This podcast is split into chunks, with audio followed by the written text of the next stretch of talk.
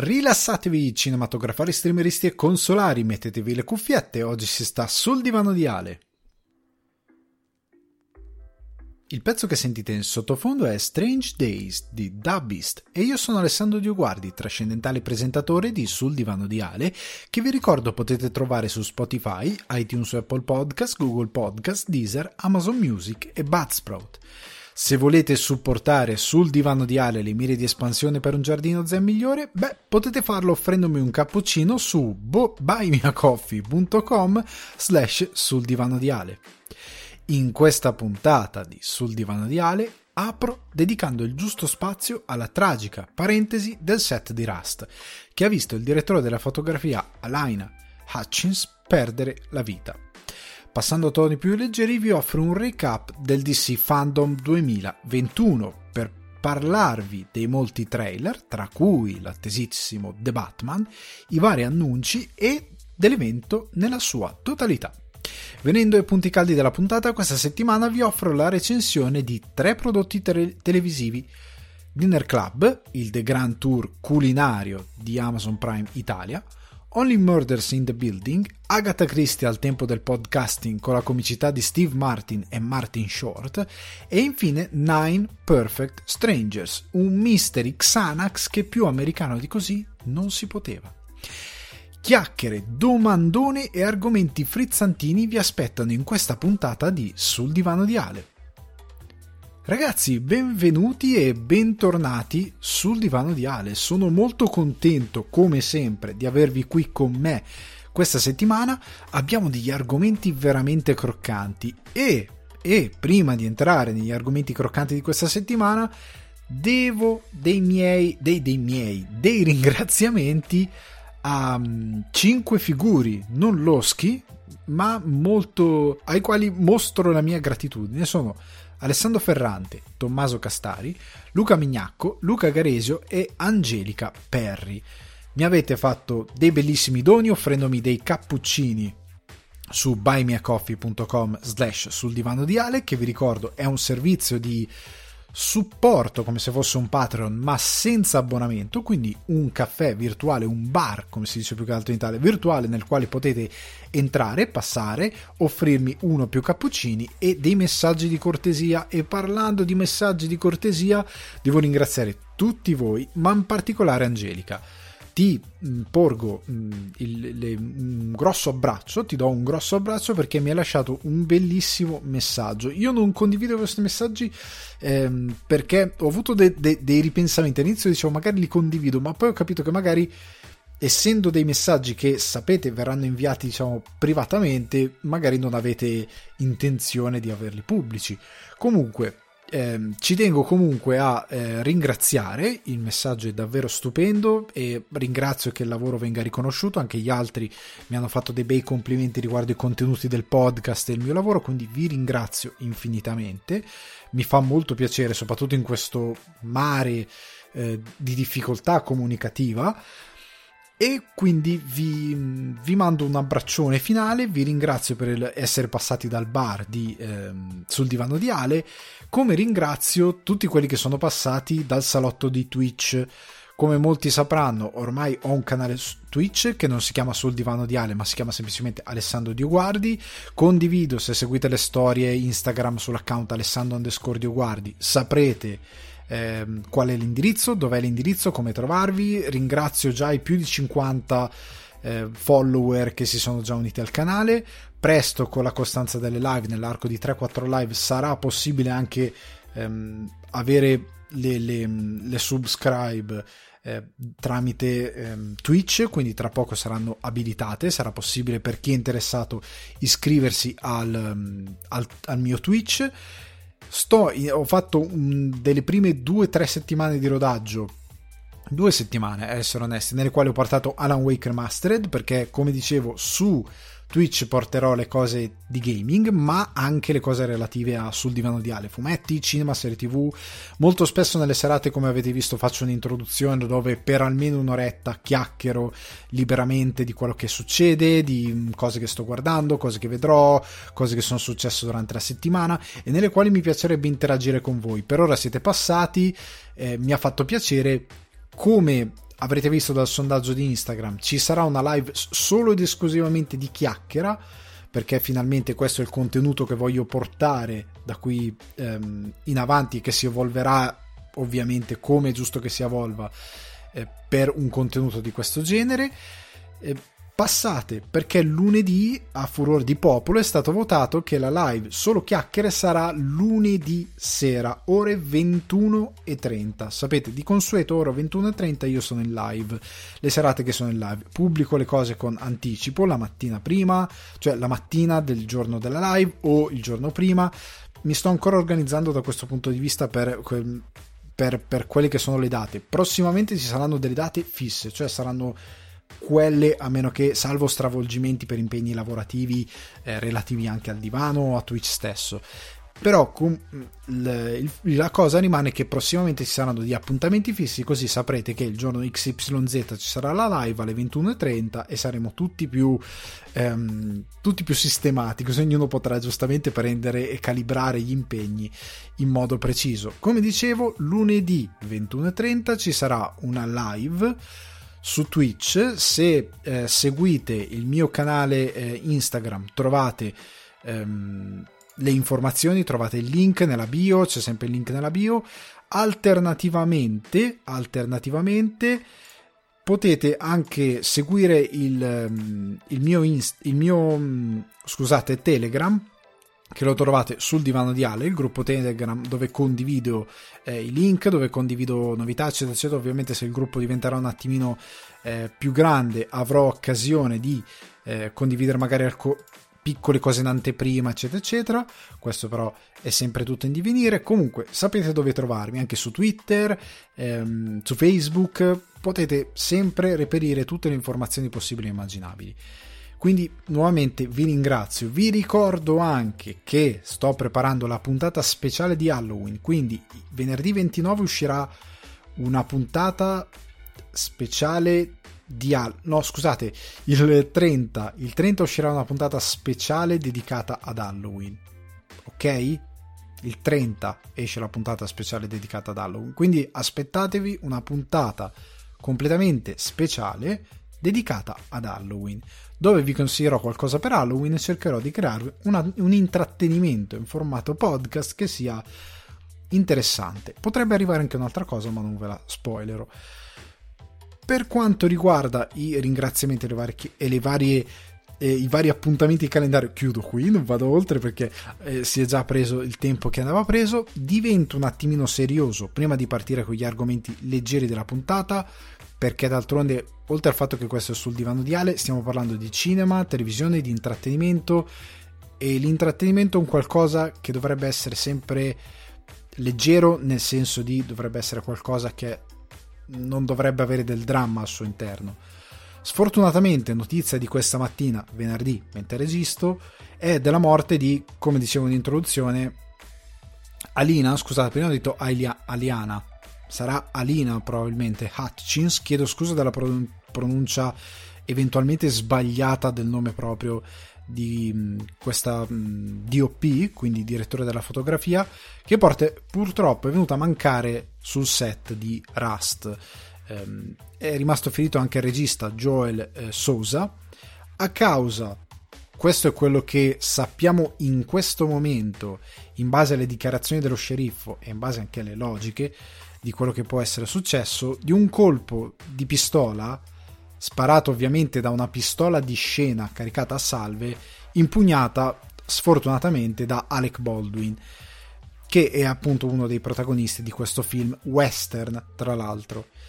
Ehm, è una cosa terribile, come dicevo, nel cinema non dovrebbe mai morire nessuno, cioè il cinema è, un, è un'arte meravigliosa, purtroppo sono successi altri eventi che sono meno in vista perché i protagonisti della storia sono meno famosi, però sono morti stuntman, sono stuntman negli ultimi anni, non sto parlando degli ultimi vent'anni, sto parlando degli ultimi uno o due anni.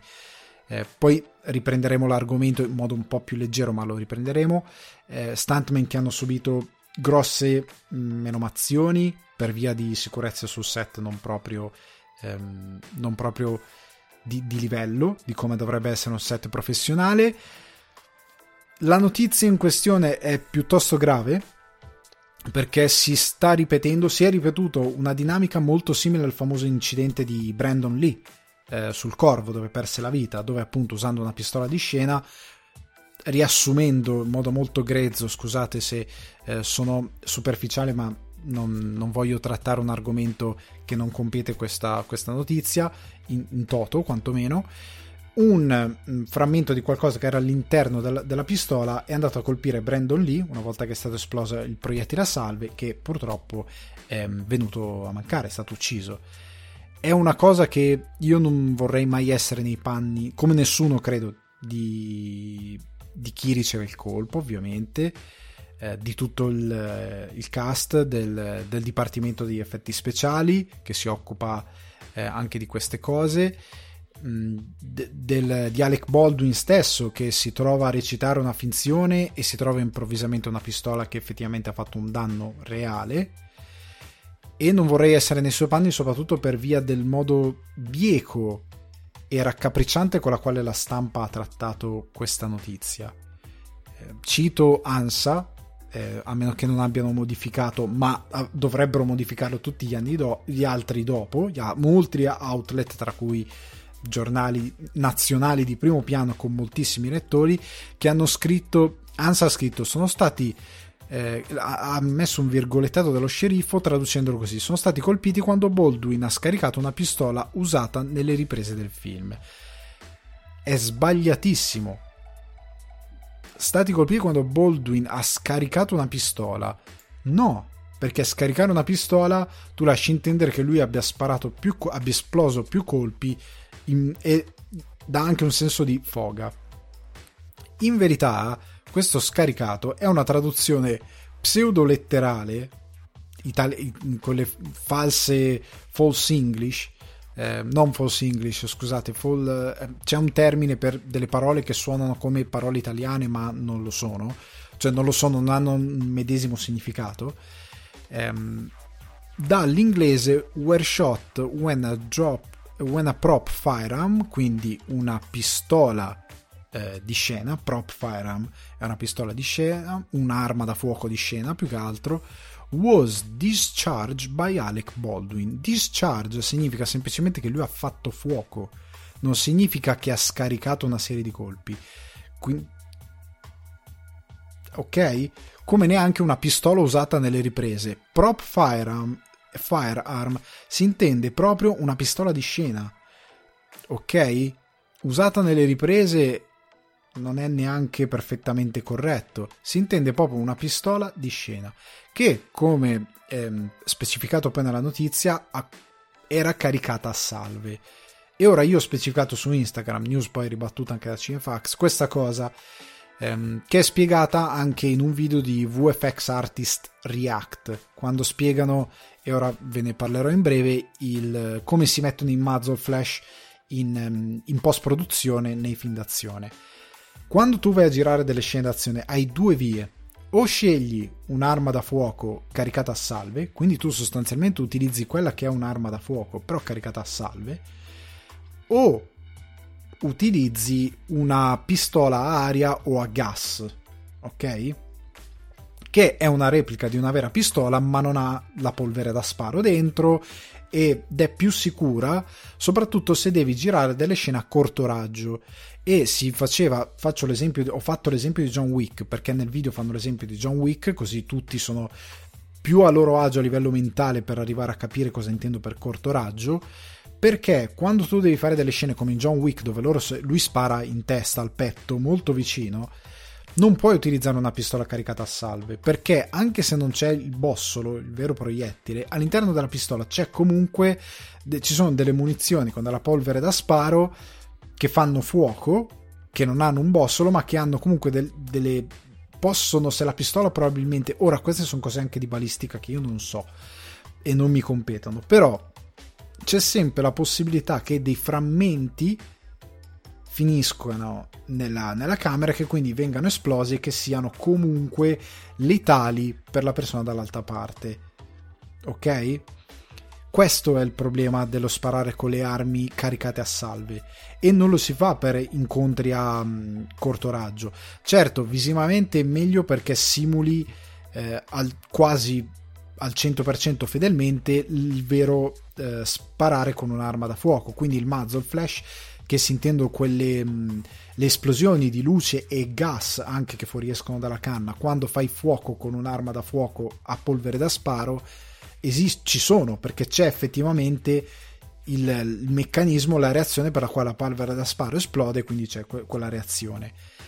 Di controbalzo è molto pericolosa e quindi generalmente queste armi si usano solo se giri scene dove ci sono sparatori a lunghissimo raggio. Quindi quando chi le riceve è in situazione di sicurezza o cu- quando magari giri una scena che comunque tu stai sparando ma siccome stai riprendendo la scena solo dal lato magari dall'altra parte non c'è nessuno ok? In quel caso può avere senso.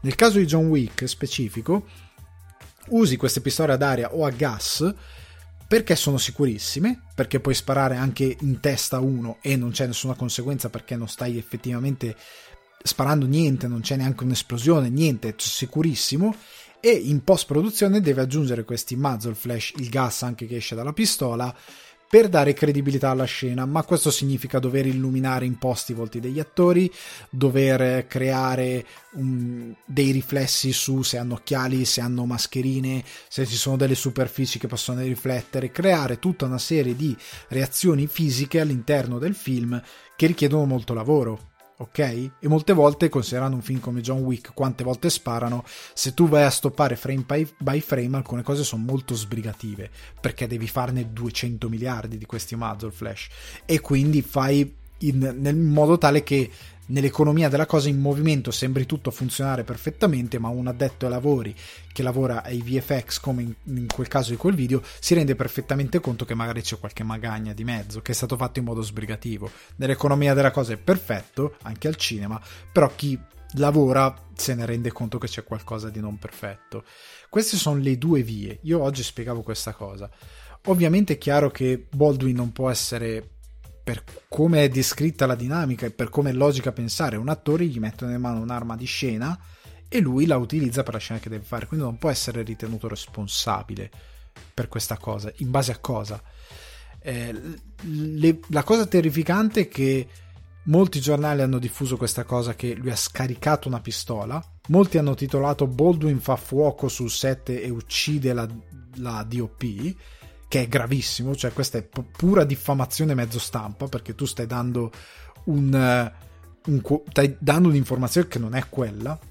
Molti articoli all'interno hanno scritto pare ehm, ci fossero dei proiettili veri. Io ho controllato le fonti, ho Variety, Hollywood Reporter, nessuno riporta questa cosa. Mm, almeno mentre registro venerdì eh, non ho visto questa cosa riportata da nessuna parte, quindi probabilmente o un giornalista pigro che ha tradotto male e non ha capito cosa è successo, o un giornalista che ha, ha, bellamente inventato qualcosa per fare sensazionalismo. Molti si sono chiesti: ma come è possibile siano stati colpiti il DOP e il regista? Si parla di un film western. Sta a vedere che scena stavano girando. Non è capito se stavano provando eh, qualcosa e quindi c'erano DOP e direttore della fotografia vicino dove veniva esposo il colpo. Non si è capito ehm, se invece stavano effettivamente girando la scena e quindi magari stavano girando una scena dove richiedeva pensate un po' ehm, se stavano girando una di quelle classiche scene dal basso con chi spara con la pistola a favore di camera che spara a qualcuno che probabilmente è la soggettiva di quello che riceve il colpo. Ok pensate a un'inquadratura di quel tipo. Se il DOP è un DOP serio come pare pare sia eh, la Hutchins perché ha ricevuto molti attestati di stima anche dall'American Film Institute, ehm, da, della quale era un'alunna, ex alunna.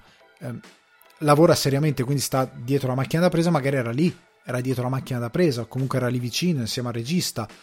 Non so qual è stata la dinamica, però sta di fatto che questa cosa piuttosto grave è successa. Tant'è che la DOP è stata colpita perché probabilmente era direttamente dietro la macchina da presa, il regista no, è stato preso, diciamo, di striscio, è stato solo ferito.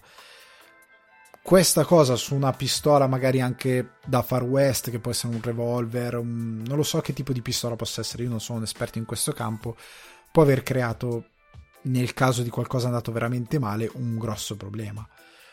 Da quello che si è visto, Baldwin era chiaramente sotto shock, nonostante sia subito andato con le autorità per collaborare è chiaro che ci saranno delle indagini, è chiaro che secondo me non può essere ritenuto lui colpevole, è stato un incidente, bisognerà capire come mai e cosa è successo in questa cosa orrenda. Come dicevo, il set cinematografico non è un posto dove uno dovrebbe morire. Che sia uno stuntman, che sia un DOP. Purtroppo nella storia, il caso di Brandon Lee, il caso di um, The Twilight Zone, dove ci furono quei bambini e quell'attore che morirono con l'elicottero che cadde, li falciò letteralmente con le pale dell'elicottero. Sono stati diversi casi piuttosto brutti. A me dispiace che questa stampa raffona e portatrice di costantemente di panico, indignazione, fake news, rabbia, abbia sfruttato anche questa situazione per fare questa cosa. È una cosa terribile. E per me è inaccettabile. Ci vuole un po' di rispetto, sia per chi eh, purtroppo è venuto a mancare, sia per chi è protagonista. Perché io credo che Alec Baldwin sarà traumatizzato per la vita cioè, non, finché camperà avrà su, nella sua testa questa cosa. Ed è orribile, come chiunque era sul set. Ed è orribile, è una cosa che nessuno dovrebbe provare in assoluto. Comunque, ragazzi, questa è la, la news. Eh, la riporto nel modo più eh, quadrato possibile per evitare ehm, di fare un tipo di comunicazione che non mi piace, però era giusto riportarla anche per chiarire che cosa è successo.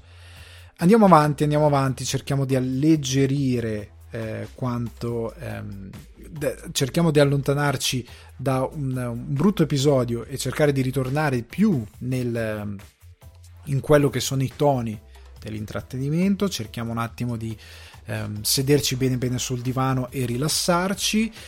E parliamo, ecco, di controbalzo di strappare lungo i bordi, ok? La serie animata di Zero Calcare che è in arrivo su Netflix il 17 novembre. Io ho visto il famoso trailer che è uscito, è uscito un primo trailer eh, completo e mi ha un attimino mh, scioccato, nel senso che da un lato ho visto un'animazione meravigliosa, cioè questo strappare lungo i bordi è effettivamente come un fumetto di zero calcare, ne, ri- ne ricalca eh, quelli che immagini eh, siano i colori, ne ricalca quello che eh, calcare il tratto di calcare, l'ha curata lui, si vede, è meravigliosa a livello di, di animazione. Sono rimasto scioccato dal fatto che lui doppi tutti i personaggi eccetto l'armadillo che è doppiato da Mastandrea. Mi ha un attimino destabilizzato. Perché, per quanto io possa capire che i racconti di Calcare sono i racconti di Calcare, cioè nel senso che è lui che ti racconta un episodio della sua vita. Perfetto? Quindi è tutto quello che viene raccontato, da, da come sono caratterizzati i personaggi a quello che hanno in bocca, è la sua ricostruzione. Quindi io posso capire questa cosa. Però, considerando come calcare tanta volta vada nel racconto maturo, non era possibile evitare di andare troppo nel parodistico e avere dei doppiatori che doppiassero gli altri personaggi. Cioè, Netflix davvero non ha voluto investire in questa cosa, è stata una decisione ehm, presa scientemente da mm, Zero Calcare o chiunque. Perché secondo me potrebbe funzionare poco e soprattutto potrebbe stancare questa cosa. Tu ti guardi un episodio di 20 minuti e 20 minuti senti una sola voce che fa un tutto cioè, potrebbe essere la sindrome di Eddie Murphy che voleva fare tutti i ruoli nei film. non so se mi spiego in quello che voglio dire. Certo, è troppo presto per giudicare, bisognerebbe vedere il prodotto finito per, per, per capire che impatto ha. Però mi ha un po'. Mi ha preso un po' alle spalle questa cosa, ecco, posso dire così. Mi ha preso alle spalle di sorpresa perché ho guardato e ho detto, ma è una scelta pe- peculiare, ecco, non, non la condivido appieno. Poi ripeto, ci sono delle motivazioni che possono portare a questa scelta, ma le trovo un po' strane. Andando avanti, però, perché bisognerà aspettare il 17 novembre per capire com'è strappare lungo i bordi, il trailer di Uncharted. Allora, che uscirà il 18 febbraio 2022. Sapevamo che sarebbe stato un giovane Nathan Drake, non il Nathan Drake che, vedre- che abbiamo visto nella saga videoludica, ma io ho guardato il trailer e ho guardato il trailer di quello che poteva essere Juan Pipeta l'avventuriero sbarbato. Cioè, se, se, a un certo punto alla fine avessero scritto Juan Pipeta l'avventuriero sbarbato, avrei detto: cavolo, ma è vestito come Nathan Drake, ma non avrei mai detto che quello è Nathan Drake. Nel senso che eh, questa è un'impressione del trailer che ovviamente poi bisogna vedere il prodotto finito. Sto giocando con voi, ok? Però a prima impressione mi sembra l'ennesima trasposizione generica dove ci saranno degli elementi come il fatto che lui è vestito come Nathan Drake per farti capire che quello è Uncharted. Cioè c'è uno che si chiama Sully, che è Mark Wahlberg giovane perché sono tutti più giovani di come sono nel videogame. C'è l'anello dei Drake, però nel trailer cioè siamo sempre lì. Io quando si parla di questi personaggi, cioè Indiana Jones, ehm, Ghostbusters, ma persino gli eroi della Marvel, anche se tante volte falliscono in questa cosa, almeno nel, nella loro costruzione cercano di, di da, darti l'idea, togliamo un attimo gli eroi della Marvel e andiamo indietro, fate finta che non l'abbia detto. Comunque, generalmente, quando tu presenti l'eroe di una saga, cerchi di crederci, anche se si prende poco sul serio, anche se è rocambolesco come Indiana Jones, però cerchi di dargli epicità, cerchi di puntare sulla forza di un personaggio incredibile. Qua non succede. Cioè, io dal trailer non ho visto l'eredità dei Drake, eh, perché lui fa questa cosa, non ho visto niente di Uncharted. Ho visto Tom Holland che a un certo punto fa una posa che fa uguale in Spider-Man, quindi Tom Holland che fa Spider-Maneggia in, un, in una sequenza ben precisa, vestito come Nathan Drake, che fa i soliti siparietti comici da lui che è bravo a, a, fare un po' ragazzino sperduto che non sa bene dove mettere mani però non mi è sembrato Nathan Drake. Devo dire la verità Nathan Drake ha un volto è un belloccio una faccia da schiaffi però adulta. Cioè nel senso che anche lo stesso Nathan Drake del gioco, ma Nathan Fillon, che tutti Nathan Fillon deve fare Nathan Drake, oltre al fatto perché è spiccicato uguale, ma perché lui nel suo non prendersi sul serio, perché Uncharted si spari a destra a sinistra ma non c'è una goccia di sangue, cioè, cioè spari a destra e a sinistra come si spara a destra e a sinistra in Indiana Jones. Non è violento in modo grafico, ok? È molto eh, di intrattenimento leggero, avventura per tutti, un film d'avventura, ok? Ecco, Nathan Fillon, come appunto Nathan Drake, ha quella carica per la quale può essere un eroe, perdonatemi il termine, un po' cazzone di un film d'avventura. Tom Holland no. Per quanto possa piacere, non ha quel, quel senso di eroe d'avventura facilone, eh, bel, belloccio, ma un po', un po scemo, eh, che però se la cava sempre che però ha anche quel lato un attimino drammatico, che perché comunque Nathan Drake ha un passato ben preciso. Non ti sembra uno cresciuto e maturato che se la può cavare in un certo modo e in un certo mondo. E quindi mi ha un po' spiazzato. Più che altro, come dicevo prima, sembra un, un generico trailer di un film action. Cioè, nel senso, potrebbe essere eh, qualsiasi cosa come dicevo, Juan Pipeta è, è la stessa cosa, va bene uguale. Non cambierebbe nulla. È poco caratterizzato dal trailer, poi magari il film è stupendo. Ripeto, si sta giocando. Però io ho paura che Sony, come fa per le sue IP fumettistiche, appiattisca completamente la trasposizione del personaggio. E anche se va indietro nel tempo, non è che Nathan Drake non abbia storie da raccontare. Ci sono le storie da raccontare di Nathan Drake. C'è una lore, c'è una mitologia. E il peccato è che non viene sfruttata. Quindi sono un po' perplesso.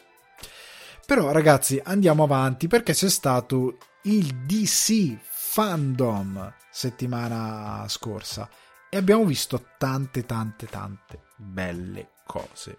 E quindi vado a a riassumere queste belle cose che si sono viste al DC Fandom, ok?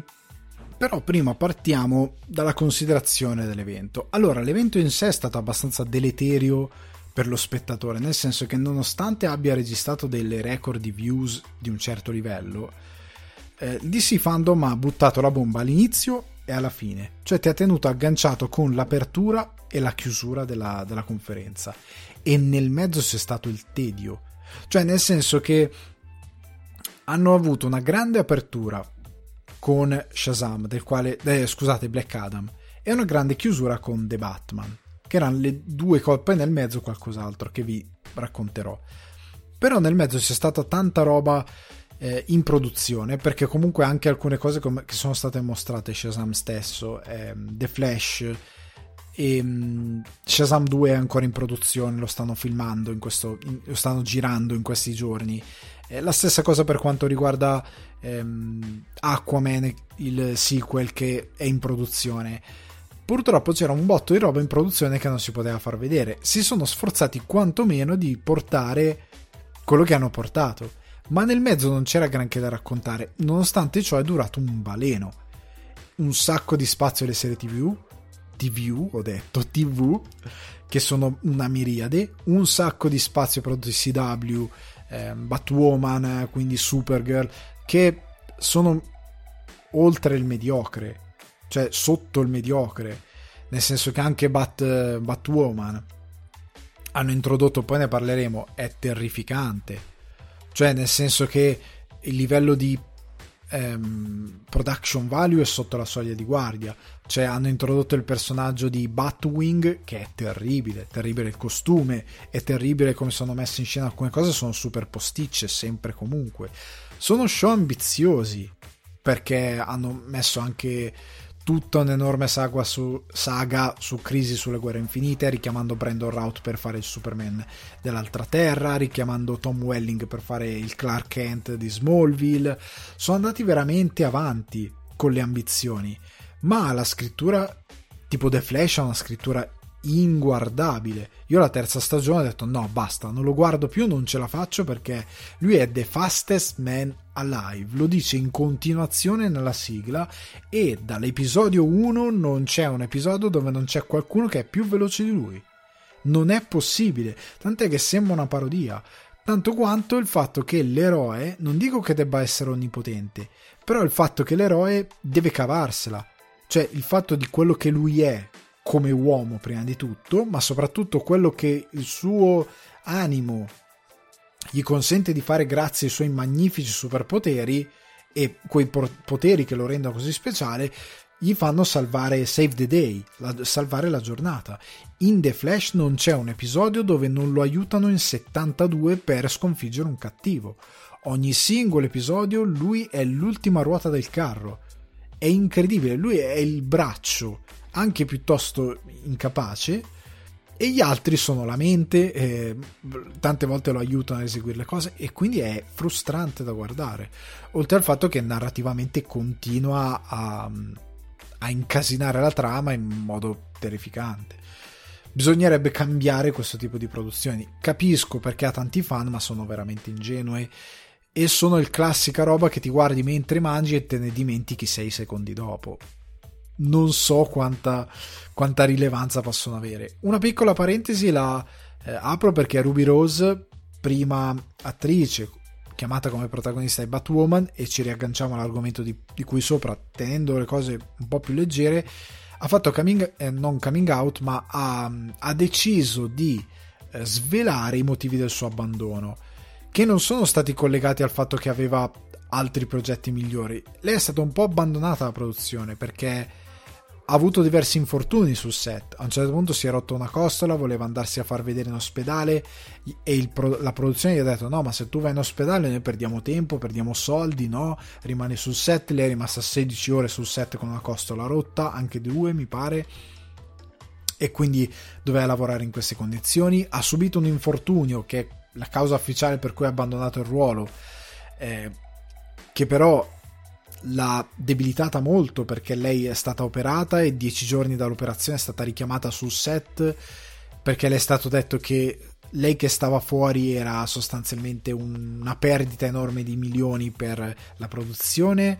Eh, le è stato detto anche eh, sostanzialmente che non le è stato detto durante il covid mentre tutti si fermavano Batwoman a quanto pare è andata avanti nonostante tutto eh, sostanzialmente non c'è un bellissimo clima sul set di Batwoman. Si parla anche di una stunt che ha riportato eh, bruciature di terzo grado su tutto il corpo. Eh, si è parlato di cose. C'è anche una stunt che si è fatta veramente male sul set di Batwoman, però non voglio entrare nei dettagli perché non sono al 100% sicuro eh, delle informazioni che darei. Però so che qualcuno si è fatto veramente male è un set poco felice. Ovviamente il cast che ne parlava, l'attore che fa, che fa Batwing, come dicevo in live su Twitch l'altra sera, io dicevo Ruby Rose è un'attrice di primo piano che ha John Wick, altri ruoli importanti, è comunque molto famosa negli Stati Uniti, può parlare, ma per un attore medio che sta in questi, in questi show, che generalmente hanno una capacità recitativa, io non vado mai a infierire, però molto bassa spesso, e che vedono in questi show la loro pensione, ma pensione nel senso che ti sistemi per la vita perché pagano molto bene in questi show, molto molto molto bene, cifre che noi magari non sappiamo che sottovalutiamo ma che sono ampie, questi personaggi chi glielo fa di protestare contro queste condizioni lavorative? Tant'è che lei lo può fare perché è Ruby Rose, ma l'attore che fa Batwing, ora senza dare per 100% veritiera l'accusa di Ruby Rose, sono sempre da comprovare. Però l'attore che fa Batwing ha detto: No, non è vero, tutto tarallucci e vino. Chiaramente perché tu, se ti è caduta tra le mani l'occasione della vita, vuoi lavorare, probabilmente ti stanno da, nell'arco di un paio di stagioni il tuo cachet salirà sempre di più finché non ti daranno del, delle belle cifre che ti sistemerai per un bel po' e quindi ti conviene dire oh state zitti che a me serve sto lavoro. Cioè io lo vedo un po' così per un personaggio che poi finisce al DC Fandom eh, il giorno prima ero sconosciuto il giorno dopo sei al DC Fandom a parlare del tuo personaggio che è stato portato dal fumetto a una serie che ha dei fan. Non sottovalutiamo questa cosa.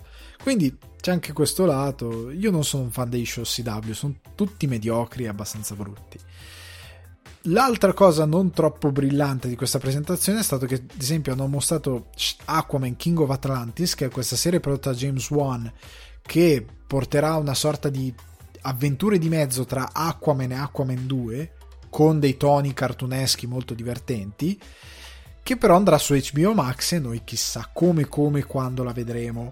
Non si sa se arriva su Sky, già Harley Quinn è difficile da reperire, eh, anche qua in Irlanda è difficile da reperire Chissà questa King of Atlantis come la vedremo per noi che stiamo in Europa. Comunque, la parentesi gaming è stata abbastanza vuota, non ne parlo tanto però Suicide Squad, Kill the Justice League di Rocksteady e Gotham Knights di eh, VW Montreal eh, sono stati mostrati con delle cinematic di minuti e minuti, interessanti ma cinematic, niente gameplay.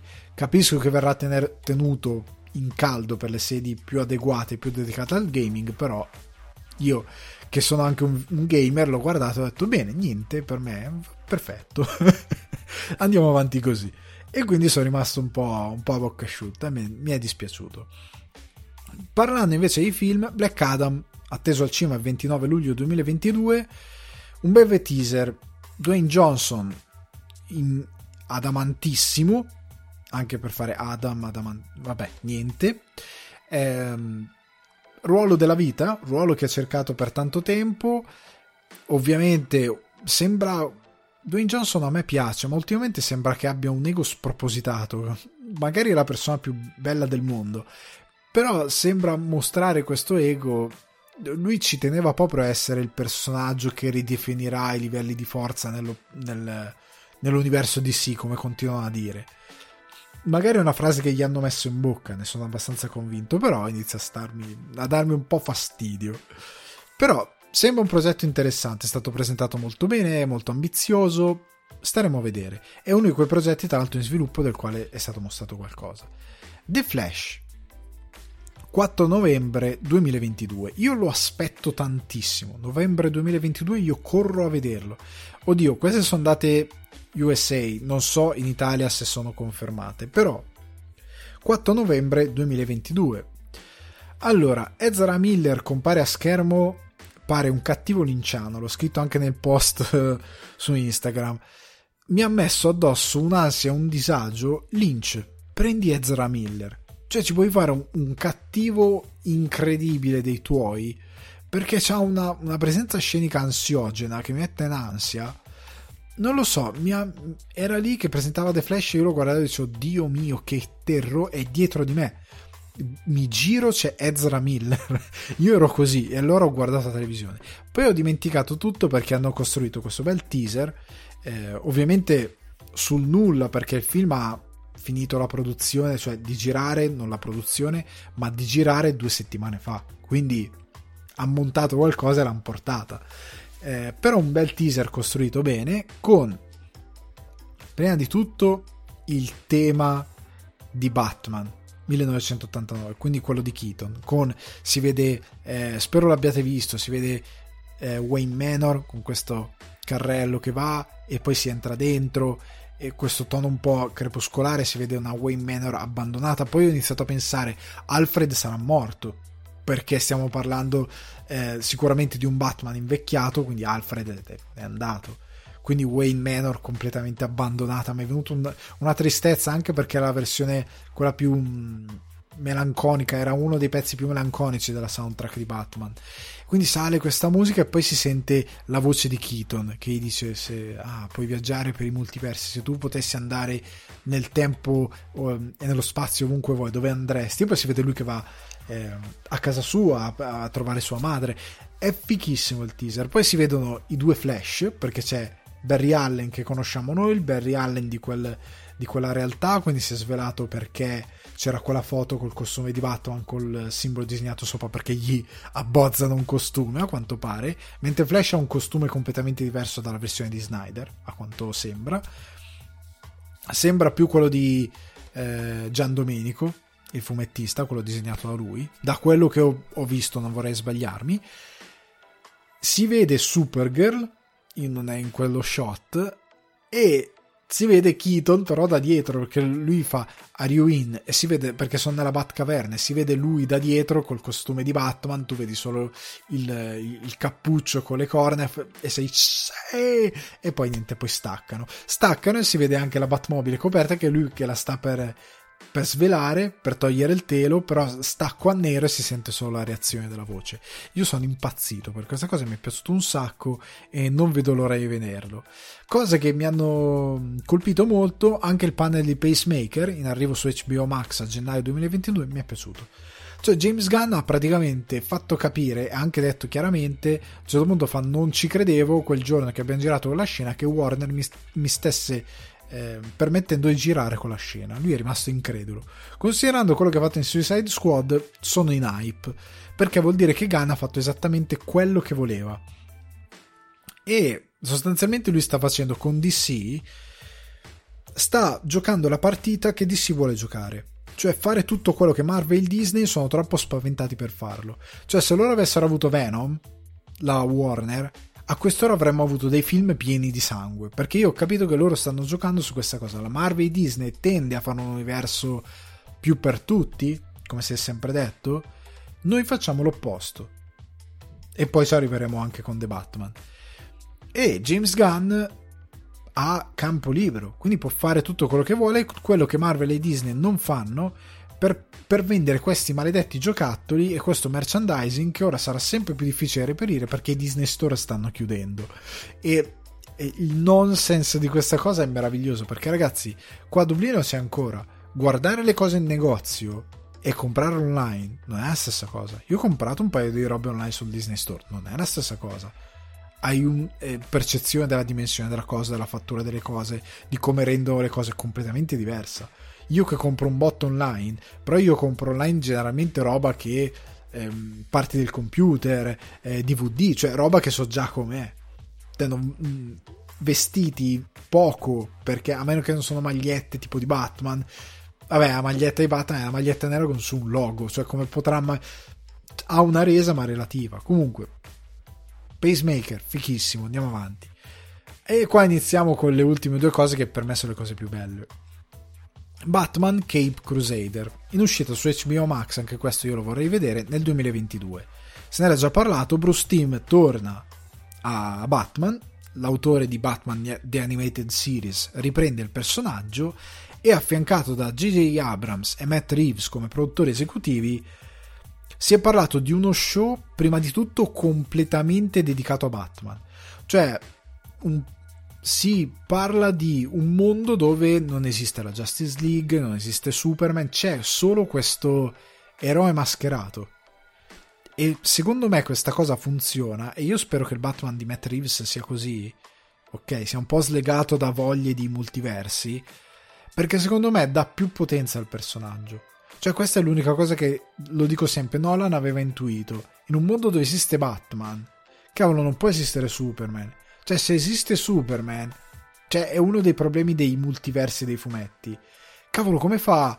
Cioè tant'è che nei fumetti stessi Gotham super gotica, omicidi, cioè, c'è il i criminali peggiori dell'universo. Metropolis è là, tutto luce, pare Los Angeles Metropolis. Eh, una città letteralmente del futuro, bellissima, luci. Sono dei criminali, ma non ci sono i sociopatici. Cioè, se Superman va un mese a Gotham, i sociopatici finiscono perché d'altronde hai uno che sfonda le pareti a testate senza farsi niente. Cosa fai? Stai buono. Cioè, il pinguino dice: Vabbè, io mi ritiro, mi apro un caccia e pesca fuori Gotham e non faccio più niente. Altro che il suo lounge per fare il criminale eh, tipo padrino. Ma sti cavoli, si ritira al caccia e pesca, basta. Cosa devi fare? Se in un mondo così quindi lui, loro ti dicono è un mondo dove esiste solo Batman e in questo caso l'eroe diventa più forte perché è un, è un uomo solo contro un, un, un mondo criminale vastissimo. E ci sarà questa forte idea che nei fumetti c'è sempre di è sfruttata non sempre però di un Bruce Wayne che come un po' nel Batman di Barton è, è Bruce la vera maschera. Tipo Nolan la faceva poco questa cosa, Bruce Wayne era troppo presente, anche nel, nell'innamorarsi, Batman ne risentiva un po'. In verità Batman, ehm, come aveva intuito Bar- Barton e come spero da quello che sembra faccia Matt Reeves e come sta facendo Bruce Timm, è la persona. È Bruce Wayne a non esistere più è Batman che esiste in tutto e per tutto. E loro vogliono fare questa cosa. Bruce è una maschera è un fantoccio tant'è che il Batman di Michael il Bruce Wayne scusate di Michael Keaton sembra un po' schizzato perché in verità non è più capace di essere una persona. Lui è capace di essere Batman e basta. E questo personaggio sarà così. Oltre al fatto che hanno garantito delle atmosfere noir eh, che si rifletteranno anche sull'architettura di Gotham, quindi come in Batman The Animated Series ci sarà questo miscuglio di high tech, low tech, eh, futuro e passato, eh, questa commistione che a me piace un baleno, ok? Di roba anni 40 con roba futuristica, sarà una commistione dei due universi. A me piace quando le cose non hanno tempo, perché secondo me le rende immortale. Tant'è che Batman The Animated Series non puoi dire "eh, non lo guardo perché è irrealistico, perché non è più non è come la tecnologia di oggi". No, il contrario. Cioè, è una cosa talmente fusa tra anni 90 e anni 20 che porca miseria sono inconciliabili, anni 40 anche lì forse più che anni 20 che le cose sono inconciliabili, cioè le forme delle auto sono forme di auto anni 20, an- cioè scusate ancora, anni 40, non sono forme di auto moderne, i palazzi, la, la formazione di Gotham, i gadget che lui stesso usa, ga- la tecnologia che ha, non è anni 90, cioè quei bottononi, è una cosa diversa, terza, completamente spostata. E per me è molto interessante, perché poi Bruce Timm ha detto, quando abbiamo fatto il cartone degli anni 90, non avevamo le libertà creative che abbiamo oggi. Oggi possiamo andare su qualcosa di più adulto, perché ci viene permesso. E quindi, anche in questo caso, è la, una seconda occasione anche per avere dei villain molto più eh, oscuri, quindi molto più aderenti magari a quello che sono nel fumetto, quindi meno cartuneschi, perché erano già grotteschi nel Batman degli anni 90, ok? Però non erano effettivamente imponenti in tutto e per tutto. Qua saranno un attimino più spietati, ecco. Quindi io sono in hype assoluto per questa cosa. Bruce Team, mi fido di te. Ti prego, fa, voglio il cofanetto già adesso senza averla vista. Veniamo infine a The Batman. The Batman, eh, io sono stato, se mi avete visto in live che seguivo, ho sofferto come un cane aspettando questo trailer e mm, è così bello che io ho, voglia di piangere quanto è bello quel trailer. Prima di tutto perché, vabbè, hanno svelato alcune cose come Pattinson con costume di Val Kilmer, però veniamo a quanto visto nel trailer. Gotham anche qui goticissima, eh, crepuscolare, eh, si è parlato anche loro stessi hanno detto qua è un Batman ripeto hanno due come si era detto quindi lui sa cosa fare come Batman ma è senza controllo nel senso che lui non sa effettivamente qual è il suo ruolo, cioè lui non sa che tipo di eroe vuole essere, sa come farlo, ma non è definito il suo ruolo, ha ancora molta rabbia e infatti c'è questo piccolo frame dove si vede Catwoman con Batman e c'è Batman che sta pestando qualcuno e lei dietro che sgrana gli occhi come per dire "Oh, fermati", perché lui effettivamente ha questa rabbia enorme che porta nelle sue battaglie ma non sa ancora. Ovviamente è stato specificato che lui non uccide. Cioè questo rassegnatevi non me ne frega niente che mi portate la conta dei cadaveri di Barton perché Barton, Barton non, non, fa mai vedere chiaramente che viene ucciso qualcuno. Cioè quando al tizio cicciotto enorme gli esplode la bomba in Batman Returns lui fa uh, uno che muore non fa uh, e poi c'è la musichetta per ridere cioè, probabilmente quello lì, per come sono molte cose, non si vede mai nessuno effettivamente morire. Ok? Quindi ehm, c'è anche questa cosa. Lui non uccide nessuno, segue questo dogma, però ha questo problema di gestione della rabbia, di gestione della sua figura. Ed è davvero molto molto interessante. C'è anche una presenza di una Selina più da Batman anno 1, cioè nel senso una sorta di paladina di quello che è il suo eh, il suo quartiere, che è un quartiere degradato di Gotham, di un quartiere di dimenticati, di ultimi, cioè non, non dimentichiamoci che nel, nel, Batman anno 1 di, di, di Miller lei sostanzialmente fa è una sorta di guardiana di questo quartiere dove ci sono ragazzini che si prostituiscono, cioè è una roba abbastanza pesante per certi versi il ruolo che ha Selina all'interno di una Gotham così nel disfacimento totale. E in tutto questo vediamo che Poldano si è visto, ma non si è visto molto come enigmista, si è visto molto il pinguino con l'infame irriconoscibile, veramente trucco meraviglioso, eh, si è visto come agisce Batman, si è visto veramente ci sono delle inquadrature proprio epiche, cioè lui che cammina dal fuoco, sembra inarrestabile, cioè sembra veramente inarrestabile. Non, ripeto, non perché l'eroe debba esserlo, ma perché Batman è sempre stato quel personaggio che, siccome è un detective molto intelligente, siccome è un uomo che ha sviluppato la sua mente, il suo corpo ai limiti, è una sorta di presenza mitica. Era quello il suo obiettivo. E lui diventa inarrestabile, diventa veramente una forza inarrestabile contro il i criminali di Gotham. E, e, si vedono più scene di lui ricoperto di fango, ricoperto di, di cenere, eh, questa scena appunto con la macchina in fiamme, lui che cammina, perché Batman anche nel fumetto c'erano queste cose, se Batman cade, cioè scherzando tra i fan si dice se Batman cade di faccia lui ha voluto cadere di faccia, era un suo piano, è questo tipo di eroe. Non che in, non è infallibile, perché sono molte storie in cui Batman cade e fallisce, ma è un eroe che ha sempre l'ossessione del controllo di quelle che sono le situazioni ed agisce come un detective. Ok, non agisce come un idiota che si butta nella mischia perché si è allenato con i ninja. Cioè, quello che c'è sempre di sbagliato in molti film di Batman, e si parla sia di Snyder, cioè non è un bruto che picchia tutti e che incide eh, col, con, con, le cose che marchia più che altro a fuoco i criminali. Quella è una follia, non ha alcun senso per quello che è la rappresentazione del personaggio.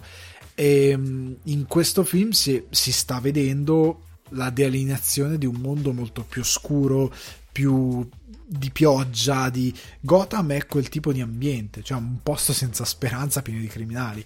È bello il modo in cui lui combatte, lui combatte in modo brutale.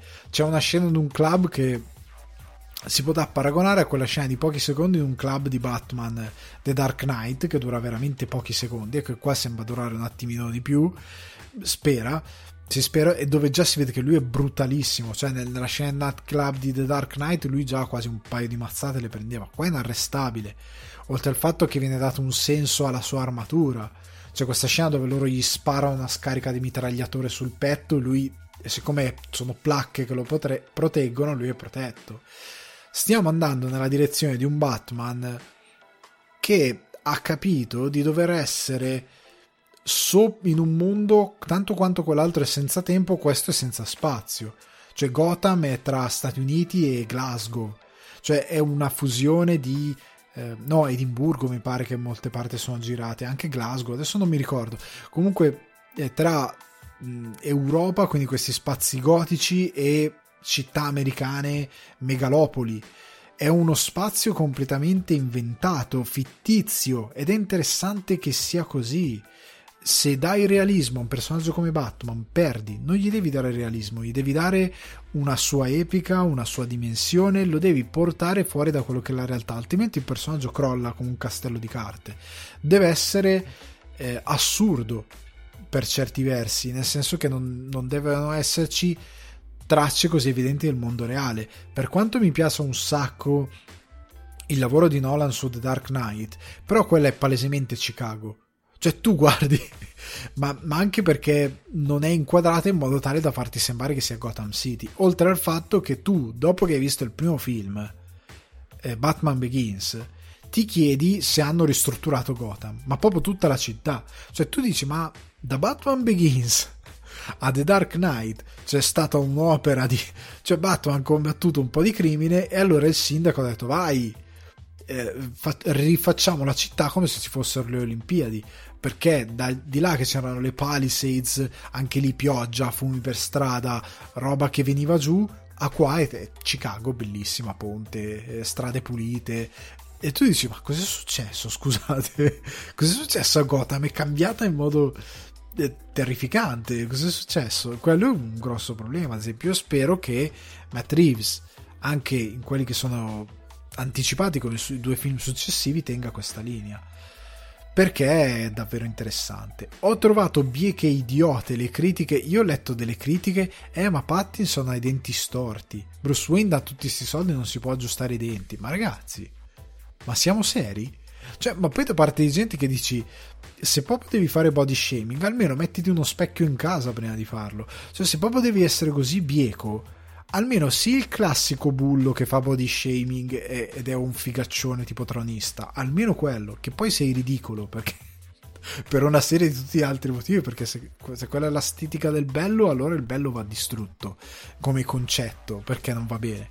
Però al di là di questa cosa qui, ehm, Dio mio, io non riesco a capire, oltre al fatto che poi sono le stesse persone, io ogni tanto mi diverto a guardare i profili perché voglio capire quanto la gente è disconnessa dalla realtà. E vedevo gente che gli scriveva ma raddrizzati i denti e poi nel profilo aveva scritto odio chi giudica gli altri per l'aspetto fisico o chi giudica in generale, eh, campagne con, con, per la sensibilizzazione sensibilizzazione de, contro il bullismo e tu dici ma scusami ma lo fai per facciata perché non capisci? Oppure non capisci le cose che fai cioè una delle due trova una soluzione. Altra cosa che mi ha fatto ridere è che la gente non si distacca da Twilight. Cioè la gente altre critiche erano ah no ma splenderà il sole. Cioè roba così come il fatto che tanti hanno detto che Stewart dovrebbe fare il Joker. Perché? Basta, non è perché siccome hanno fatto Twilight insieme 30 anni, cioè non sono 30, saranno 15 anni fa a Twilight, una cosa del genere. Allora devono lavorare per sempre insieme. Basta. La reunion non mi interessa vederla. Cioè, la Stewart intelligentemente, anche perché sa che cosa vuol dire che facciamo un Joker donna, cioè lei sa benissimo che può solo finire male quella cosa, ok? Può solo finire male. Però al di là di questo, eh, lei ha detto sì, anche perché è denigrante nei suoi confronti, che deve fare un ruolo... Vabbè, lasciamo stare, è un argomento troppo lungo. Comunque, la Stewart intelligentemente ha detto ok, a me farebbe piacere entrare in quel mondo perché sembra molto ganzo, però con un ruolo cucito su di me. Cioè, se io devo portare Kristen Stewart nel mondo di The Batman, ma a questo punto, se proprio lo devo fare, le faccio fare Poison Ivy. O comunque eh, piuttosto che il Joker Harley Quinn, ma un Harley Quinn diversa, più psicotica, più su toni come quelli che sembrano The Bat- di The Batman, che pare più Seven che altro, ok? Per, per, come parallelo per fare arrivare un po' tutti. Però dovrebbe fare Kristen Stewart, che è bravissima, un ruolo tagliato su di lei e non facciamo gioco e femmina. Ma cosa vuol dire? Ma perché questi ragionamenti 0-1? Io non li capisco mai, mi sorprendono sempre. Comunque, questa era la mia opinione totale. Se volete su Twitch poi si faranno altre chiacchiere a riguardo. Venite, mi raccomando, lunedì sera ore 21.30, ve lo spammerò in continuazione. Dovete venire, così si chiacchiera, si sta insieme, si interagisce perché è bello, potete parlare con me, io parlo con voi, facciamo un casino. Veniamo però dopo il, il ricappone a quella che è la news della settimana, ovvero il cambio di calendario dell'MCU.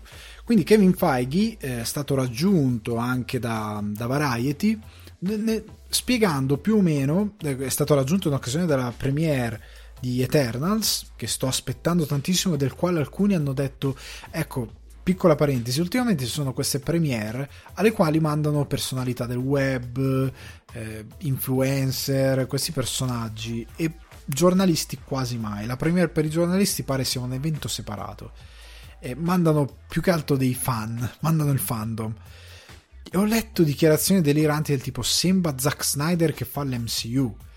E come dicevo in live, perché dovete venire lunedì alle 21.30 su Twitch, dicevo appunto, secondo me hanno visto che la Zao, come ha dimostrato ampiamente, è un esteta.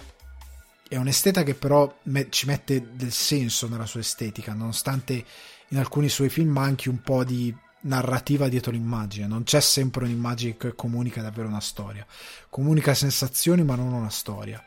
In questo caso ha una storia enorme, un'epopea, al quale può dare la sua grandissima estetica per le immagini. E quindi io ho paura che questi scambino il gusto per l'estetica della costruzione dell'immagine di altissimo livello rispetto a Snyder, con tutto rispetto, però di altissimo livello è quello della Zao, con magari dei ritmi un po' più compassati, con l'estetica e dei ritmi compassati male di Snyder.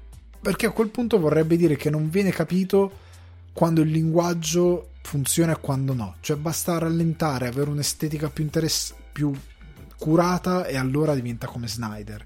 O allora diventa autoriale. Quando in verità è semplicemente un regista che ha una visione bello o brutta che sia, però ha una visione. In questo caso, nel caso della Zao, molto bella.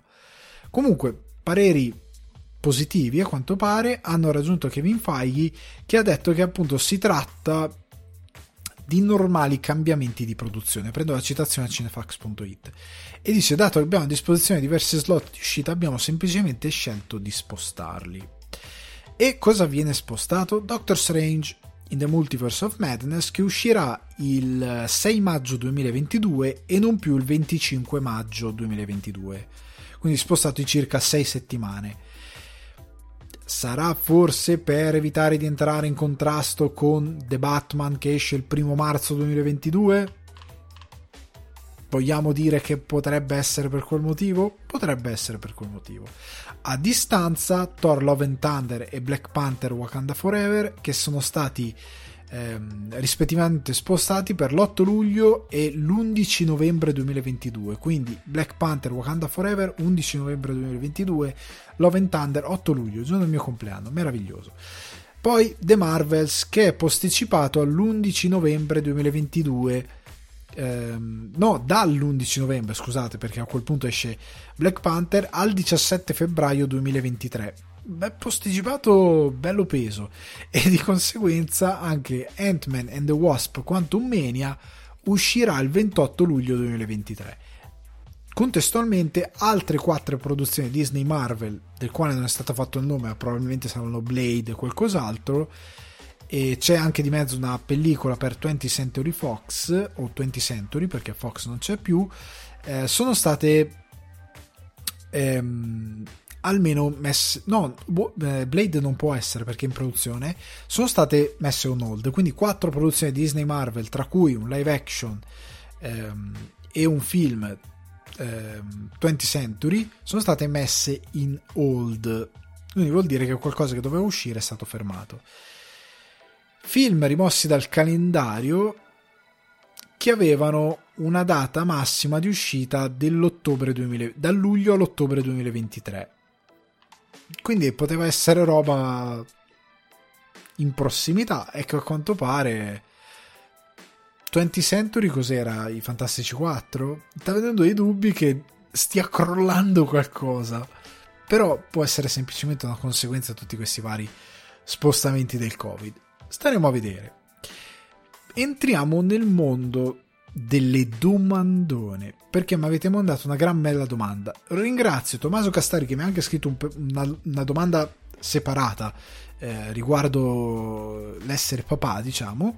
Quindi un abbraccio a Tommaso, ti ringrazio, gradisco sempre quando mi scrivete dei bei messaggi di questo tipo e si condividono delle belle cose, quindi ringrazio tantissimo. E però mi ha girato anche una bella domanda per il podcast, ovvero la leggo con calma, cercando di non far casino leggendo.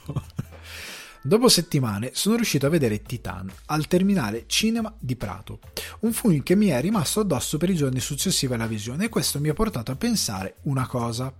Perché i film che vincono determinati festival slash mostre del cinema negli ultimi anni non hanno un successo e una distribuzione diversa? Mi spiego, se guardiamo i vincitori degli ultimi anni dei festival, Cannes, Berlino e Venezia, per dirne alcuni, vediamo che i film che hanno vinto il Leone d'Oro, come The Shape of Water, Joker e Nomadland, sono diventati mainstream anche per via degli Oscar, mentre i vincitori degli altri festival solo Parasite ha avuto un successo mondiale. Sicuramente c'è un motivo terra terra a me ignoto, ma ero curioso di una tua opinione. Grazie del tempo e ancora complimenti per il podcast. Allora, Tommaso, tu mi fai una bella domanda ehm, che estendo a, ovviamente come sempre a chiunque sia in ascolto. Prima di tutto ti invidio per la visione di Titan, qua lo stanno distribuendo in queste settimane, quindi lo devo ancora vedere, non vedo l'ora. Per quanto riguarda la tua domanda, allora ci sono due parti della questione, cercherò di essere breve. Da un lato c'è un discorso puramente pop, che in, in parte tu hai intercettato, cioè The Shape of Water, Joker e Nomadland sono andati agli Oscar e hanno vinto gli Oscar. Ed è una cosa non da poco. Guardate come cambia la carriera di un attore o di un autore, anche rispetto alla considerazione del pubblico dopo gli Oscar. Cioè, Rami Malek era il protagonista di ehm, Mr. Robot, dove dava pro- una prova di recitazione 40.000 volte superiore a quella data in Bohemian Rhapsody, che è un film di una mediocrità allucinante e dove lui non fa un grandissimo lavoro, tra parentesi. Sta di fatto che la sua vita è stata ribaltata, cioè lui è finito a fare il cattivo in Bond, lui è finito a essere quasi in qualunque produzione, cioè Remy Malek è iniziato a diventare un nome che per Hollywood gira tanto. E il pubblico ormai lo conosce moltissimo, ma il pubblico in parte lo conosceva già e sapeva già che era bravo e lo sapeva per motivi migliori, come Mr. Robot. Guarda Luca Guadagnino. Luca Guadagnino, regista largamente ignorato in Italia, fa Call Me By Your Name, con degli stranieri, vince un Oscar per la sceneggiatura, va agli Oscar, improvvisamente diventa cinema italiano che doveva essere portato agli Oscar come cinema italiano, improvvisamente, fino a due secondi fa non gli si voleva produrre quasi niente a, Guadagnino e eh, distribuirlo come si deve, improvvisamente il pubblico va a vedere il suo film, improvvisamente la, il pubblico sa chi è, inutile dire che ti cambia la vita essere agli Oscar e soprattutto vincerne uno. Perché eh, gli Oscar, senza entrare molto nella questione Oscar che si può trattare in altre sedi, anche su Twitch venerdì alle ore 21.30, sono un premio estremamente pop. Nel senso che sono un premio quasi di popolarità, anche tra i membri stessi degli Academy, più che un premio come Cannes, Berlino eh, la mostra d'arte cinematografica di Venezia, sono dei premi molto diversi con degli intenti molto diversi. Venezia, anzi, negli ultimi anni, in modo molto più intelligente rispetto agli Oscar, ha cercato di diventare un po' più pop, ok? Non escludendo però pellicole di registi importanti. Beh, ci siamo? Però per un film come Nomadland, che secondo me in una situazione non di Covid non avrebbe mai vinto l'Oscar. Io ho questa sensazione che una situazione non di Covid non sarebbe stato tra i film in lizza con degli altri film al cinema, con un altro scenario, non lo sapremo mai. Ma io ho questo sospetto, non perché il film sia mediocre, ma semplicemente per una questione di se non ci sono le big guns, vince un underdog, come in questo caso Nomadland. Perché Nomadland non è Parasite a livello di impatto. Ok? Non è un film che sarebbe che avrebbe primeggiato comunque, è una cosa diversa. Comunque, al di là di questo discorso, Nomadland ha portato la Zao, prima di Marvel, a essere sulla bocca di tutti. Guardate la regista di Dead Pigs, eh, Katie Yan. Katie Yan è arrivata al pubblico prima con eh, Harley Quinn, un film purtroppo sfortunato, non, che non mostra il suo valore, ne mostra solo piccole parti, e il pubblico non la conosce quasi per nulla. E non sa che lei ha avuto un esordio alla regia meraviglioso con Dead Pigs, che è un film incredibile, molto bello. E mostra un talento enorme, sia di scrittura che di sceneggiatura. Cioè sia di scrittura scusate che di regia. Ma se quel film fosse andato agli Oscar come è andato Nomadland prima del film della Marvel sarebbe stata una cosa completamente diversa Harley Quinn magari avrebbe avuto una considerazione, per quanto pur sempre brutto, diversa e che Diane sarebbe stato un nome più importante e più imponente. Ehm, gli Oscar hanno questa, questo potere enorme di essere incredibilmente pop e quindi di arrivare molto al pubblico. The Shape of Water è comunque un film di Guillermo del Toro. Guillermo del Toro aveva già vinto con Il labirinto del fauno, ha fatto Blade 2, ha fatto Hellboy, due Hellboy, molto belli tra l'altro. È un regista che comunque ha fatto Pacific Rim, è ampiamente conosciuto dal pubblico. Hollywood ha anche dei debiti nei suoi confronti. No, il Boy 3 non te lo facciamo. Ok, faccio Shape of Water, vinto l'Oscar. Perché ha fatto un gran film è un regista diverso. Joker, vabbè, Joker è, era troppo facile che arrivasse al pubblico, cioè io so che ne sei sicuramente conscio anche tu, però Titan invece, perché non arriva al grosso pubblico? Perché la regista, eh, per quanto dotata, per quanto interessante, ha scelto un canale comunicativo come quello del Festival di Cannes che a livello pop non ha attrattiva. Cioè, guarda un, gli influencer anche quelli che parlano di cinema su YouTube, eccetera, eccetera. Non faccio nomi, però chi bazzica YouTube sa chi sono gli influencer che hanno canali YouTube grossi che parlano di cinema. Quanti di questi vanno a Cannes, come si fanno i di Cinefacts, ehm, e si parla di quanti anche come me vanno a Toronto. Io mi faccio il mazzo, vado fino a Toronto, faccio le dirette dal Festival di Toronto, vi porto i film della stagione ehm, Cannes, Venezia, ragazzi che sono andati a Venezia, ehm, Gra- Jacopo Grameni è andato a Berlino, se non ricordo male, un paio di volte. Chi è che fa questo sforzo dagli influencer? Nessuno, ma perché non sono festival eh, pop dove magari trovi del cinema eh, non sempre perfetto come è quello pop, ma ehm, più dedicato a un cinema più di riflessione, un attimino più uso una parola brutta, una definizione brutta per cinefilo, anche se non è così, però passatemi la spiegazione per farvi capire il concetto. Sono dei festival più per il cinema, in quanto tale. Eh, gli Oscar, come un po' Venezia negli ultimi anni, sono diventati più pop. Cioè, sul tappeto di Venezia quest'anno c'era quel ragazzo italiano di TikTok che spopola in tutto il mondo. C'era lui, eh, ci va la Ferragni come va anche a Cannes, però va più per motivi di moda legati alla Francia, è una cosa diversa.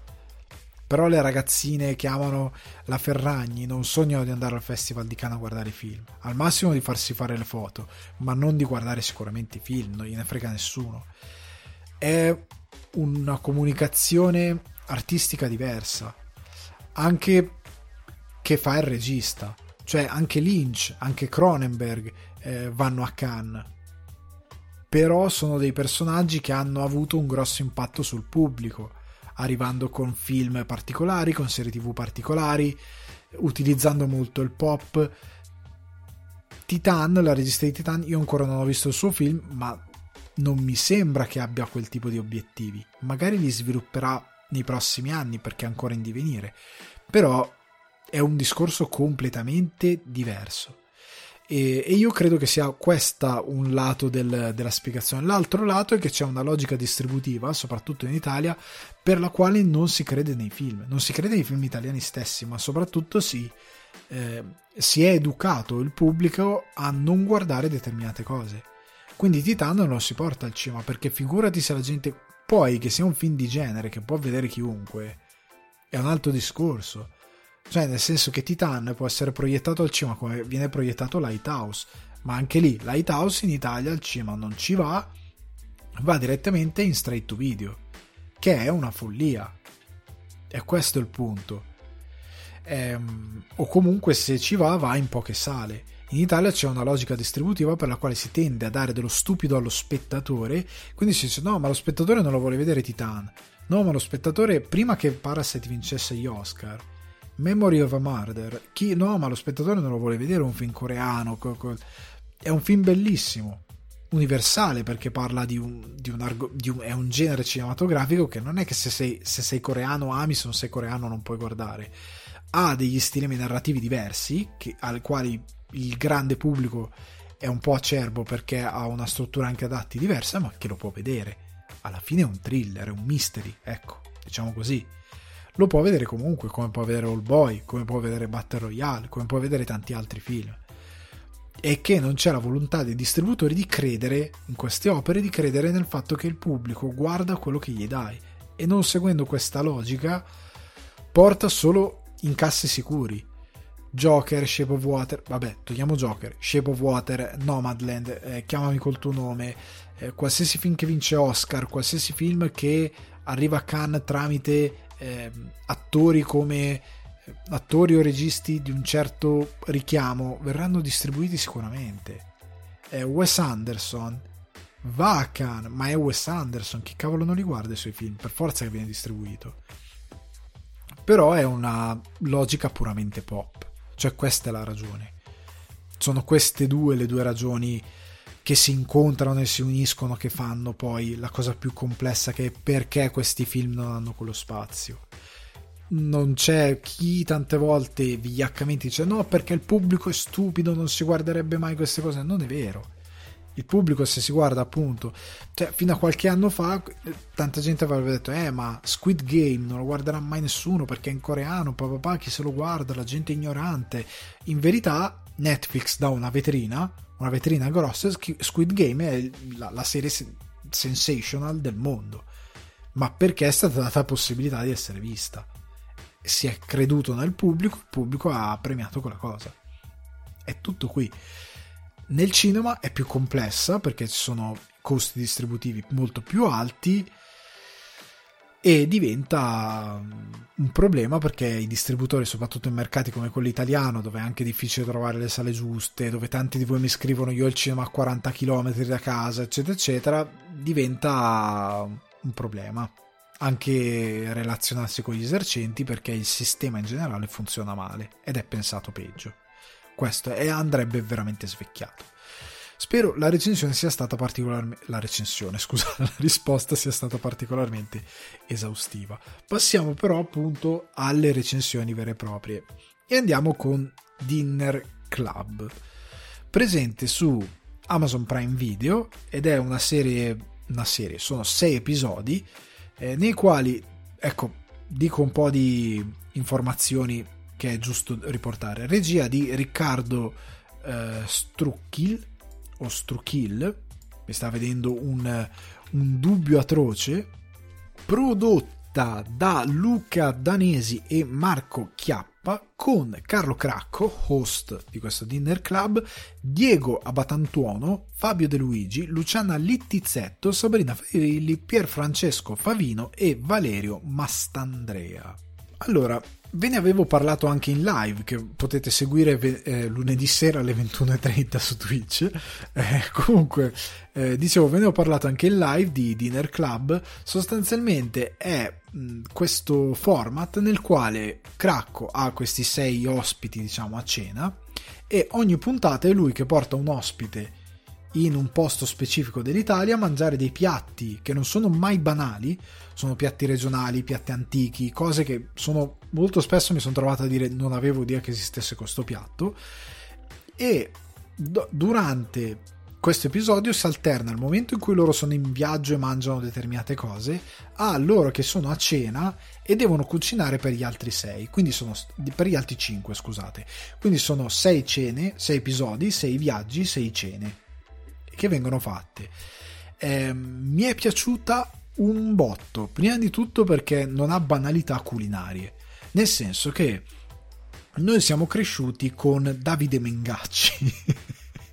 almeno per quanto mi riguarda, nel senso che siamo cresciuti con questo simpatico presentatore che andava nelle piazze d'Italia, ok, col suo bancone e c'erano la Sciura Pina, la Sciura eh, Marina, eh, la signora eh, Cucuzzuello e quell'altro che cucinavano i loro piatti della tradizione italiana. Se andava in Sicilia c'era la signora che faceva l'arancino e la pasta dalla norma, se andava o la caponata, se andava eh, a Roma c'era la signora che le faceva la carbonara. E lui diceva ma signora mia bella come si fa la carbonara buona? E la signora tirava fuori come si fa la carbonara buona. Piatti che tutti conoscevano. C'è anche da dire che all'epoca, ora io sono classe 1987, ho 34 anni, non ne ho 192. Che mi crediate o meno, quando io ero ragazzino, quindi quando avevo 8, 9, 10 anni, 11 anni, e dicevo ai miei amichetti cosa hai mangiato stasera? I miei genitori sono siciliani, io sono cresciuto al nord Italia, dicevo ho mangiato gli arancini, loro mi dicevano cosa sono gli arancini e tante volte anche gli adulti. Nonostante però diciamo l'Italia ha conosciuto i suoi piatti ancora conosce i suoi piatti, eh, questo programma ti propone dei piatti che davvero dici cavolo non mi aspettavo esistesse sta cosa. Alcune cose dici ah ok la conoscevo questa cosa.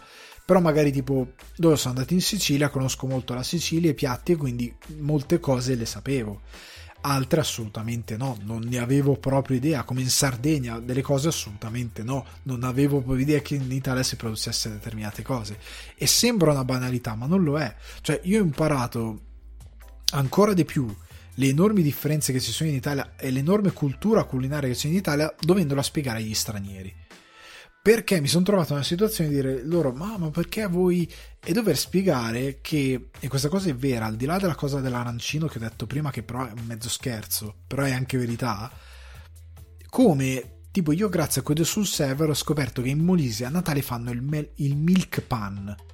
Ho detto che cacchio è il milk pan? Io pensavo che fosse una presa in giro. In verità è un dolce che fanno in Molise a Natale a, a, Termoli, c'è questa pasticceria di dove sono loro, che va sto dolce lo fanno solo lì e io lo voglio assaggiare. Io lo bramo, sono due anni, tre anzi credo, che bramo questo cacchio di milk pan. Cioè, se qualcuno gira questa cosa qui sul server, io bramo il milk pan come fa, vengo a Termoli, non lo so come fare. E, e ci sono molte altre cose che eh, tipo io mi sono trovato a spiegare a mia moglie che è siciliana cos'è la sbrisolona. Lei non aveva idea di cosa fosse la sbrisolona la torta che si fa nel nord Italia.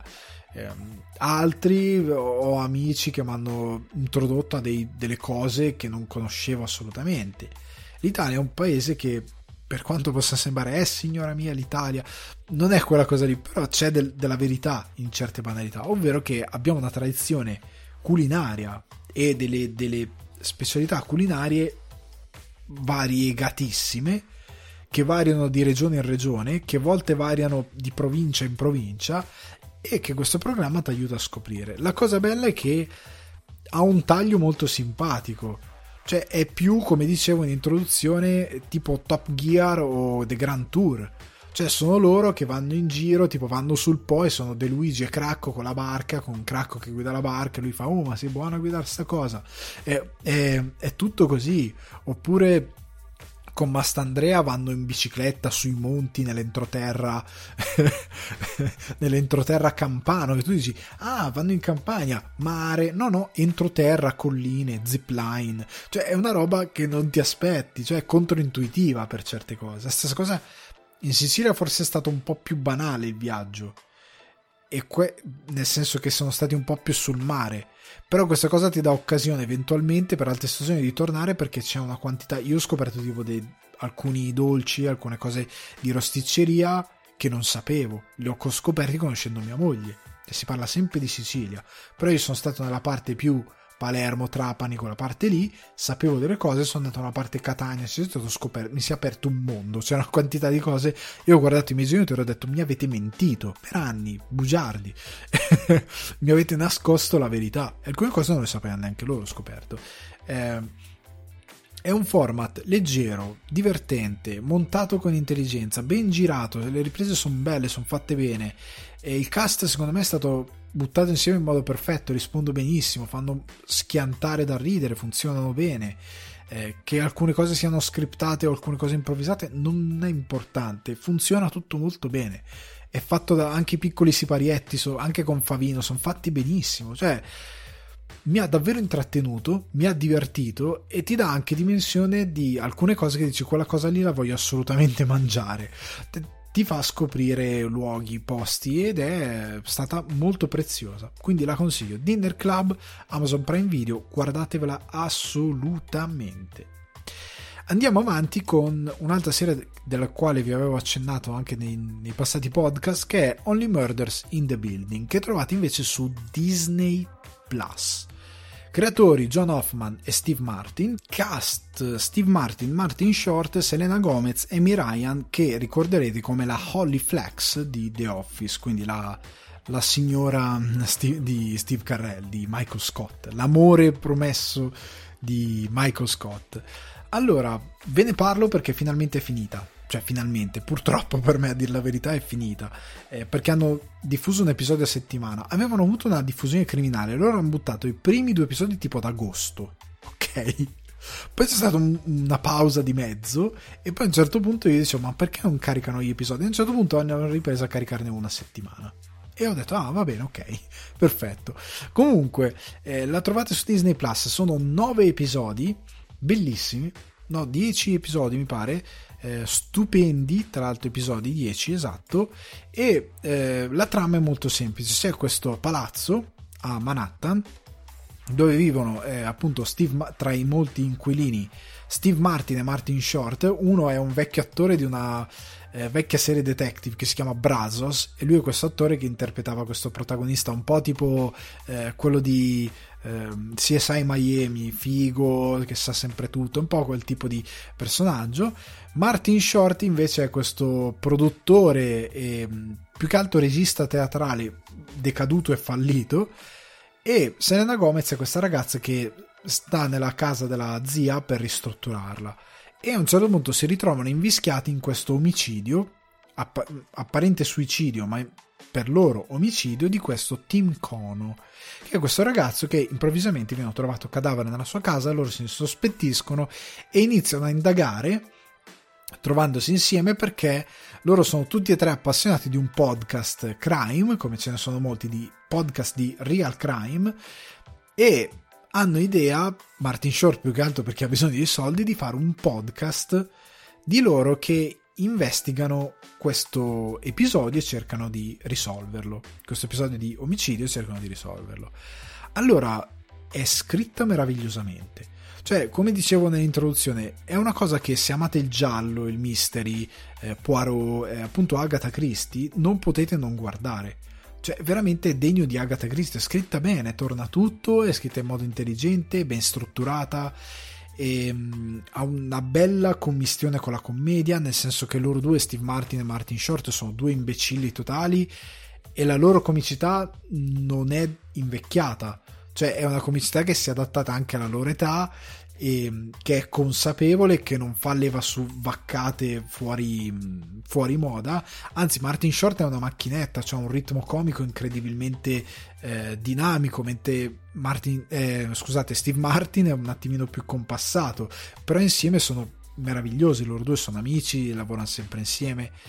Eh, ha un valore produttivo production value enorme è messo in scena benissimo. Questo palazzo di Arconian è stupendo, gli appartamenti sono straordinari. Eh, è intelligentissima nel modo in cui legge il presente perché già l'idea che loro si fanno un podcast di crime eh, del quale non sanno nulla cioè loro dicono facciamo un podcast ma non sanno come funziona non sanno cosa vuol dire avere successo con un podcast quanti sono i numeri non sanno assolutamente niente sono due imbecilli loro due è meraviglioso e soprattutto sono ecco una cosa sulla quale scherzano e che in parte è presa dalla realtà che tipo quando loro mandano dei, degli sms così perché sono vecchi a Selena Gomez tipo il, Steve Martin il suo personaggio si firma. Come fanno molti che ti mandano il messaggio mi è capitato persone sui 60 o sopra 60 che ti mandano il messaggio ah ciao papà papà papà e dopo un lungo messaggio eh, Giampiero, Giampiero Frughini e tu dici ma ho il tuo numero in memoria, so chi sei, non c'è bisogno che ti firmi. E anche su queste cose è bello come l'idea del podcast e l'idea del presente viene molto sfruttata, di come questa cosa della gente che si fissa con i crime, ci va sotto, eh, è, è, è, esiste all'interno della narrazione Ehm, non perde tempo, è una serie che non si espande stupidamente a raccontarti cose che non ti interessano. Cioè, non è la classica serie che a un certo punto c'è un episodio che ti racconta una storia o che butta dentro personaggi che espande senza avere una vera attinenza con la storia. Quando ti racconta qualcosa in più di un personaggio che ti introduce perché è essenziale alla storia, non, non gigioneggia, ecco. E soprattutto nella sua totalità ha un episodio che ho detto questo episodio non è riuscito benissimo.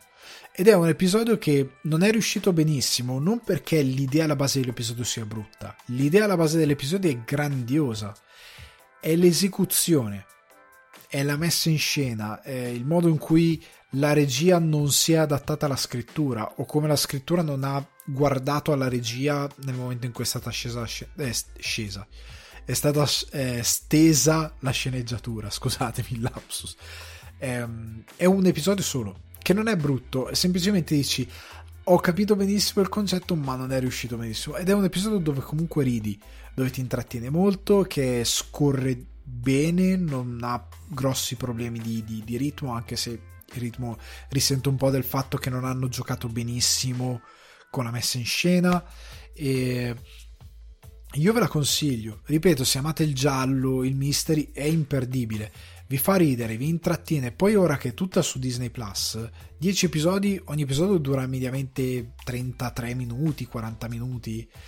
Ve li fumate, veramente ve li guardate perché una volta iniziato il primo, eh ma io voglio andare avanti, il secondo e il terzo, secondo me ve li bruciate.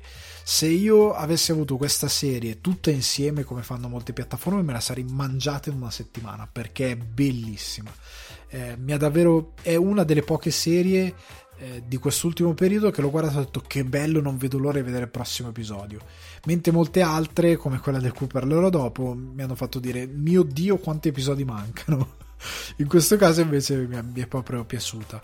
Tra l'altro ha un finale aperto e ha un finale aperto che mi fa sperare che la prossima stagione che è già stata confermata non tenda a, alla deriva tipo How to Get Away with Murder eh, le regole per l'omicidio perfetto, credo che si intitoli in Italia, che le prime stagioni era interessante, poi andando avanti smette, inizia a crollare un po' tutta l'illusione perché i motivi per portare avanti questa cosa sono sempre talmente estremizzati che a un certo punto dici vabbè la state veramente buttando in cacciara mantenendo una certa dignità ma è cacciara quindi io spero che anche questo, ehm, questa serie che ha una prima stagione bellissima vada avanti bene. Quindi Only Murders in the Building, Disney Plus, fatemi un favore, guardatela. Venendo alla prossima serie che come anticipato non è proprio brillante, Nine Perfect Strangers, 9 perfetti sconosciuti. Creatori John Henry Butterworth e David E. Kelly, regista di tutti gli episodi, negli altri casi se non li ho citati come sceneggiatori perché sono molteplici, eh, diretta da Jonathan Levine Cast senza senso, Nicole Kidman, Melissa McCarthy, Michael Shannon, Luke Evans, Ashir Keddy, Samara Weaving, Bobby Cannavale, Regina Hall, Ben Falcone. Allora, la storia, la storia è questi personaggi eh, McCarthy, Shannon, Evans, Keddy, eh, Weaving, Cannavale, Hall, eccetera, eccetera, che sono dei personaggi più o meno influenti No, alcuni sono influenti, alcuni sono completamente sconosciuti. Sono personaggi eterogenei che sono accomunati dal fatto di avere dei grossi problemi e che si. Ehm, che cominciano ecco, questo percorso in questa eh, spa alternativa che propone dei metodi curativi eh, a livello di beneficio psicologico molto avanzati e che sono molto rinomati e che è gestita da questa Masha che è interpretata da Nicole Kidman. Da qui iniziano a succedere delle cose un po' strane, la stessa Masha e i suoi collaboratori sono un po' ehm, shady, come posso dire, sono un po' ehm, poco, poco cristallini, sono dei personaggi un po' fo- dalle tinte fosche perché nascondono chiaramente qualcosa. Succedono, iniziano a succedere cose un po' particolari, i, person- i vari personaggi che vengono raccontati di episodio in episodio e che iniziano ad avere esperienze particolari, e lo dico perché non è spoiler, loro sostanzialmente vengono a un certo punto No, non lo dico, non lo dico, non lo dico. Ricevono delle cure alternative che li fanno andare un po' in paranoia e, ehm, e che scatenano una sorta di eh, interesse su chi sia Masha, cosa stia facendo e quanto di quello che fa sia lecito e quanto sia pericoloso. A un certo punto parte questo confronto tra i personaggi, ma anche la ricerca di Masha come personaggio, chi è, cosa vuole, cosa sta facendo. Allora, io devo dire, senza fare spoiler, che la base di Nine Perfect Strangers, perché ho fatto quell'introduzione? Perché è sostanzialmente 10 piccoli indiani. Ve l'avevo già anticipato in altre discussioni. Come ne ho parlato in live, che potrete sentire ancora venerdì, venerdì, perché dico venerdì? Lunedì, ore 21.30, su Twitch. Comunque dicevo, ehm, sostanzialmente sono 10 piccoli indiani. L'idea l'opera seminale è quella. Il problema enorme di questa serie è che questo segreto, questa cosa che ti viene nascosta, eh, questo indugiare su dettagli di questi collaboratori della SPA che un secondo prima sorridono agli ospiti, un secondo dopo gli ospiti si girano, diventano serie cattivissimi e minacciosi. Quando viene svelato il cosa, non torna più. Perché è una serie che per molti episodi ti vende che stia succedendo qualcosa di orribile. Tu pensi al peggio e quel peggio non esiste. La spiegazione è noiosissima, devo dire la verità, noiosissima perché a un certo punto ti viene sbattuta in faccia più e più volte, più e più volte, a un certo punto quando si apre diventa, ormai non ne puoi più, perché diventa una lamentela piuttosto, cioè smetti, ti, è come diventi come un puntaspilli, ti continuano a pungolare e a un certo punto sei stato pungolato talmente tante volte che diventi insensibile a quella cosa che dovrebbe essere toccante ma che smette di esserlo perché ormai sei stato desensibilizzato. Questo è quello che provi.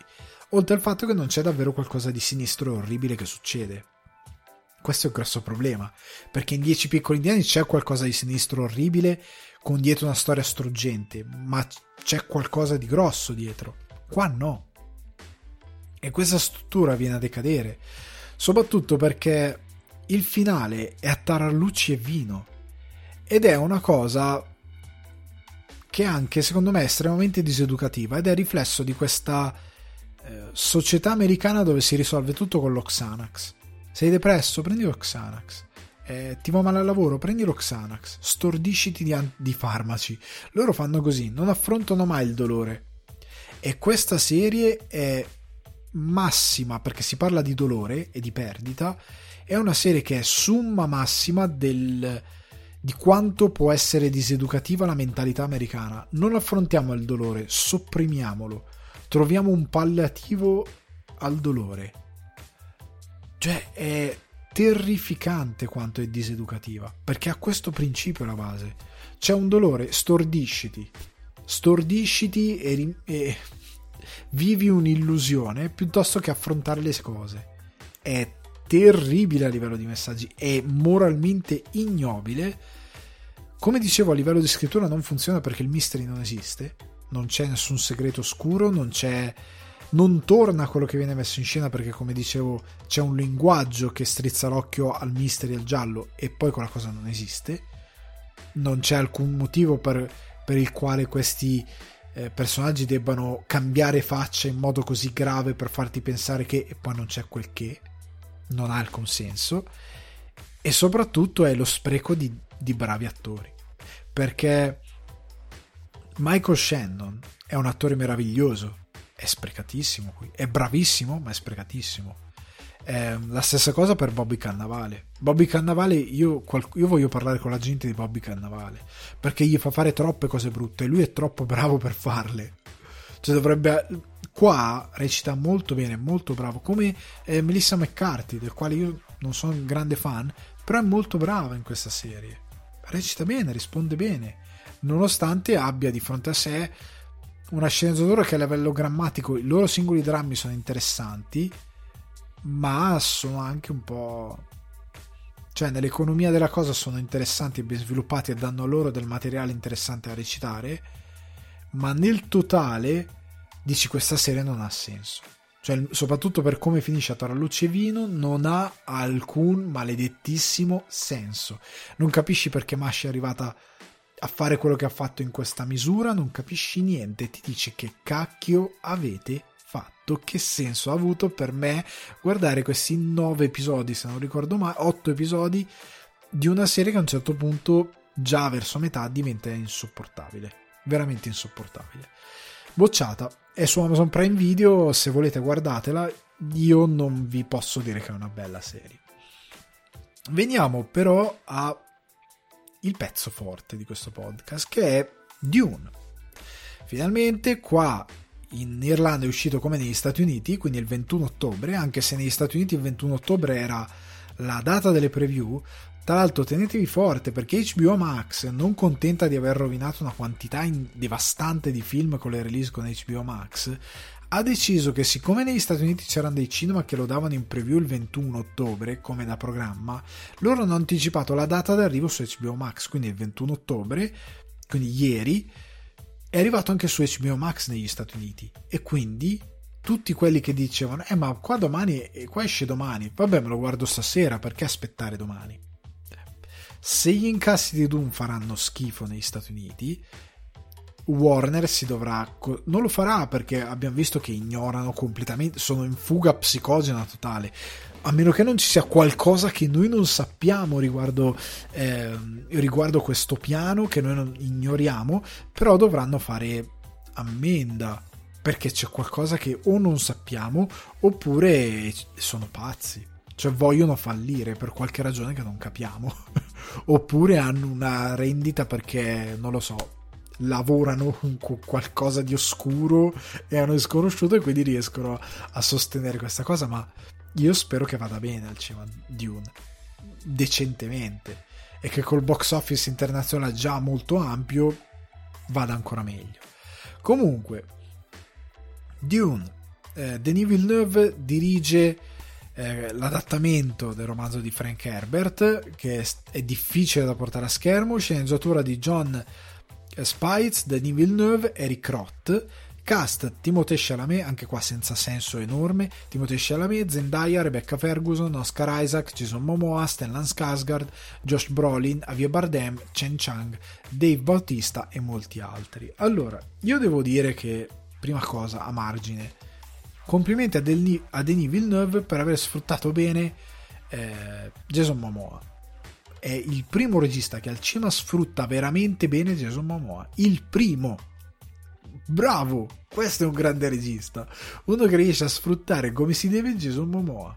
Grande Villeneuve. Comunque, oltre a questa cosa, andiamo a Dune o Dune. Io lo ritengo un sci-fi estremamente difficile da portare a schermo. Cioè, nonostante sia eh, un'opera seminale piuttosto importante per la fantasia sci-fi, è anche un'opera incredibilmente complessa a livello di scrittura, nel senso che non propone uno sci-fi piuttosto semplice e canonico, prende Star Wars e Star Trek. Dune, oltre ad avere molte complicazioni della costruzione di questo mondo molto esteso e molto grande che probabilmente vedremo nei prossimi film, è anche pieno di idee che oggi sembrano banali, ma che all'epoca, negli anni 60, erano rivoluzionarie per l'americano medio e che tuttora lo sono visto come si comportano visto Nine Perfect Strangers. Ehm, per questo era anche un film perfetto sia per Lynch che per Jodorowsky. Erano tutti e due perfetti, però Jodorowsky andava lasciato fare e Lynch andava lasciato fare anche lui e non gli è stato permesso. Però chiudiamo qua la parentesi, magari ne parliamo di quello di Lynch in live lunedì sera alle 21.30 su Twitch. Comunque, eh, la cosa complicata di Dune è che è incredibilmente eh, mesmerizzante, è incredibilmente legato ai sogni. Eh, ha una filosofia orientale questa cosa di uh, fear is the mind killer, questa, questo concetto, questo mantra della paura come qualcosa che uccide la mente, che, che, distrugge l'uomo, legato poi a quello che è Paul Atreides, il protagonista interpretato da, da Timothée Chalamet. Eh, è una cosa molto complessa per un pubblico sci-fi che magari cercava solo avventure spaziali con navicelle che si sparano è molto trasognato, ha un linguaggio molto suo e Denis Villeneuve, come aveva cercato di fare Lynch, trova un'interpretazione che gli permetta di portare questa cosa così fantasiosa anche a livello di navicelle e altre cose a schermo. Perché quello che sfrutta Dune, se lo replichi stai copiando Dune. Sia chiaro. È molto particolareggiato e, Vil- e Denis Villeneuve trova una bella estetica sia nelle armature, nelle navicelle, nella rappresentazione eh, dei pianeti, del- della navigazione nello spazio, è molto interessante. Ha questa fusione tra, anche qui, eh, sì è futuristico, ma Villeneuve non punta a un futuro in base al futuro che immaginiamo noi terrestri del 2021. Lui immagina il futuro come probabilmente ha fatto Herbert in base a un mondo altrove, quindi anche la tecnologia eh, che utilizzano loro è tra retro e futuro, cioè è una cosa molto interessante. E visivamente mi è piaciuto un baleno, cioè secondo me vedere Dune in televisione, dire no al cinema non ci vado, lo guardo in televisione è come dire faccio sesso con una busta del pane al posto del preservativo, cioè è, una, è un atto criminale sia per la coppia che si trova a fare sta cosa, sia per l'atto in sé, cioè hai distrutto un atto facendo una cosa senza senso. E Dune in televisione, visto piuttosto che visto al cinema, è la stessa cosa. C'è un atto criminale che non ha alcun senso logico rispetto al film. È veramente una follia. È visivamente meraviglioso. Eh, Denis Villeneuve non, vu- non butta via un'inquadratura, è veramente tutto capisci che questo davvero ha passato. Lui ha detto era usa- esausto quando ha finito Dune, e ci credo perché lui veramente. Io credo si saranno storyboardati ogni singolo shot, ogni singolo frame del film credo sia stato storyboardato. Era quello che vi dicevo l'altra volta: un bravo regista si immagina tutto, immagine per immagine, fotogramma per fotogramma quando fa un bel film, si fa pile di storyboard perché ha un piano visivo in mente, vuole dare un gusto al suo film, alla sua opera e dargli importanza, imponenza, epica. E Dune è, nonostante sia andata al cinema la, la trilogia di Star Wars nuova e quant'altro, è il primo vero film epico che vediamo al cinema, forse dalla trilogia del Signore degli Anelli. Questo è veramente epico, è grosso, è maestoso in sala, cioè proprio bello per la sala cinematografica è quello, è un lavoro enorme da questo punto di vista.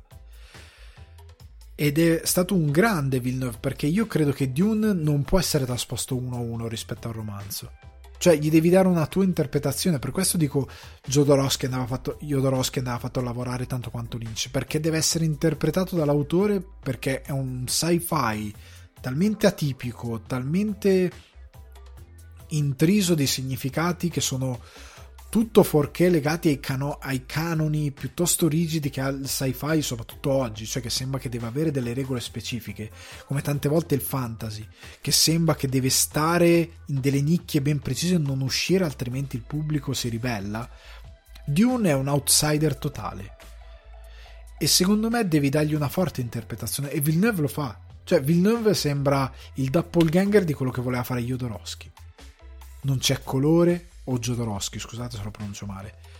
Eh, non c'è colore, è tutto molto cupo, è tutto molto squadrato, anche se ha forme tonde, eh, anche il sole, è tutto molto... Eh, è quasi tutto desaturato, ma non in senso brutto, eh? non sto criticando questa cosa, sto spiegando. Tanto quanto quello di eh, anche di Lynch che aveva queste pareti verdi, eh, i, i, i, design di Geiger, che eh, Giger, anzi scusate, che poi aveva fatto i design di Alien, erano meravigliosi, realizzati poi da Rambaldi, come i navigatori della Gilda Spaziale, che erano questi mostri meravigliosi. Eh, Villeneuve fa un racconto completamente diverso è un po' più quadrato, è un po' più freddo per certe cose, per certi versi è molto più freddo. Eh, anche la violenza è un po' meno viscerale, ok? Anche se la sua azione funziona molto meglio di quella di Lynch, Lynch non era un bravo regista d'azione per quel tipo di film, non è il suo genere. Eh, però per le cose, ehm, diciamo, di, di eh, trasognate, per le cose più fuori, più sul sogno che sulla realtà che Dune ne ha molte, era molto più azzeccato. Nonostante Villeneuve faccia un lavoro meraviglioso anche da questo punto di vista. È un film molto ehm, su quel tipo di narrazione onirica, ecco. E in molte sue parti è così. È bello, mi è piaciuto da questo punto di vista, ma il film dura 2 ore e 43 la storia non ha moltissimo da raccontare. Cioè il film al suo nocciolo non ha molta moltissima trama. Certo, in questa sua eh, questo suo essere asciutto nella trama, nella narrazione, però avere dei significati molto alti, De- Denis Villeneuve sceglie di dare molta profondità ai significati, dando un buon bilanciamento con la storia, ma dando una grandissima presenza scenica, quello che riprende. È una grandissima narrazione a ogni fotogramma che dà allo spettatore. Cioè, nel senso che eh, quasi in opposto alla Zao, eh, Denis Villeneuve, tutto quello che è divisivo a schermo racconta qualcosa. Non c'è nulla di buttato via che dice no, ma non mi sta raccontando niente questa cosa. Non è vero, anche un fotogramma dove ci sono dei personaggi in silenzio e c'è un determinato stallo ti racconta qualcosa. Ed è meraviglioso questo, è un grandissimo pregio e Denis Villeneuve ha fatto un lavoro maestoso da questo punto di vista ma mi chiedo se considerato che il minutaggio fluisce molto bene cioè 2 ore e 40 se fosse durato anche 3 ore a me sarebbe andato bene. Il problema è nel momento in cui per quanto io capisca il lavoro fatto da Villeneuve la ricerca di Villeneuve per quanto io capisca la gestione del ritmo del film in base a quello che è il film molto onirico eh, questo Dune quando parte Dune eh, part 1 e viene sottoscritto part 1 eh, tu capisci anche per come viene raccontato il film che c'è una storia enorme e che questo capitolo è il capitolo dove Paul perde tutto. È un po' come Robin Hood che perde il suo regno, solo che lui assiste alla perdita del regno piuttosto di essere uno che è andato via e torna. La sua crescita è nello, nello stare nel regno, nello stare nel mondo di Dune e vederlo collassare mentre c'è un qualcosa di più grande che lo, lo cospira per farlo collassare. Ecco.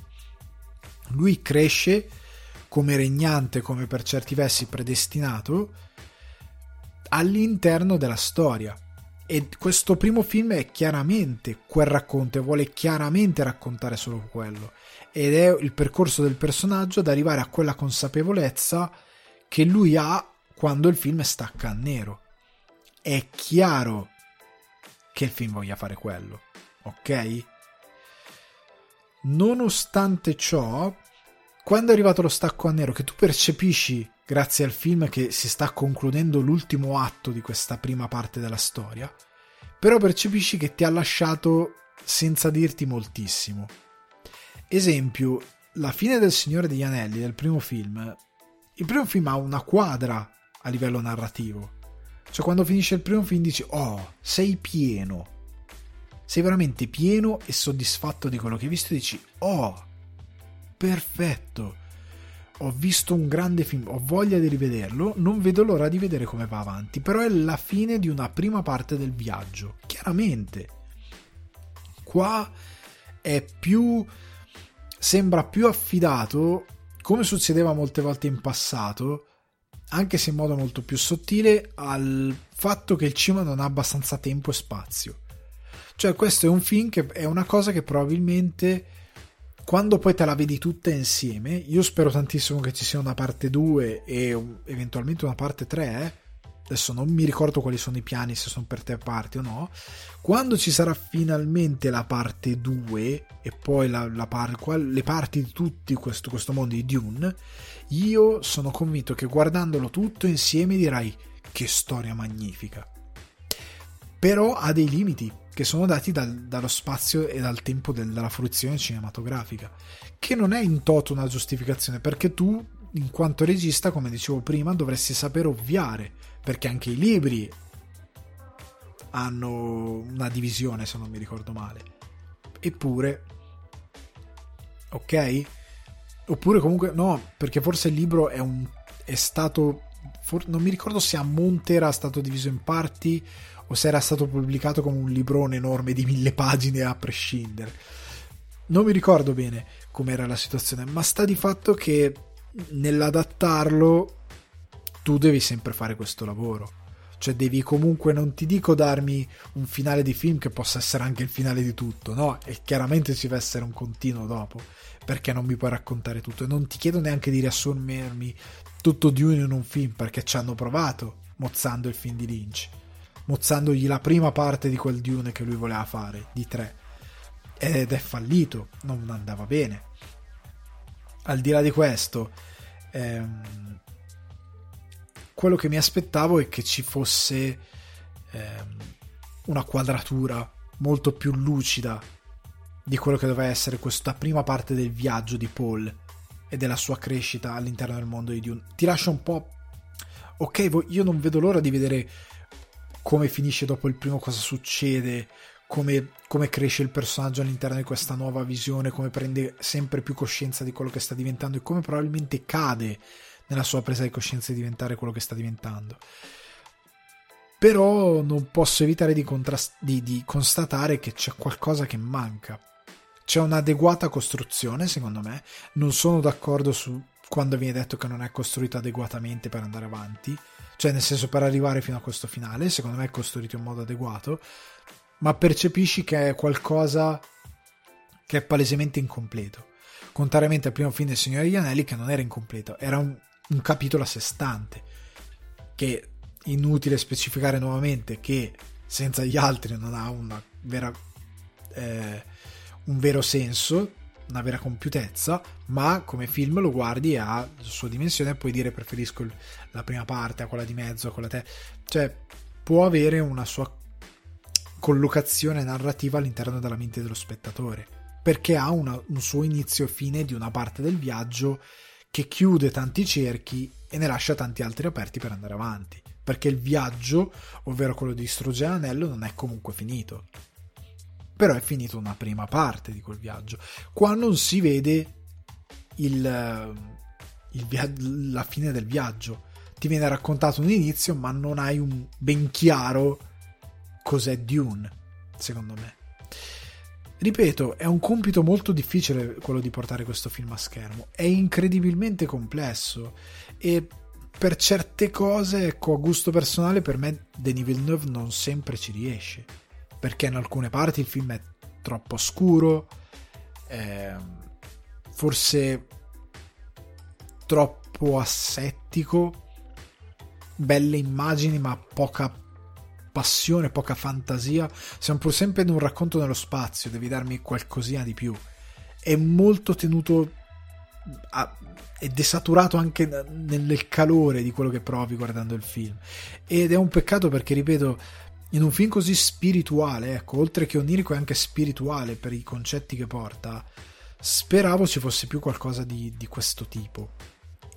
Invece è molto quadrato. Per questo dicevo Lynch e Jodorowsky erano perfetti, perché loro avevano idea, magari narrativamente eh, non erano così quadrati da riuscire a raccontare quel tipo di storie di contrasto. Magari, eh, è un'ipotesi totale.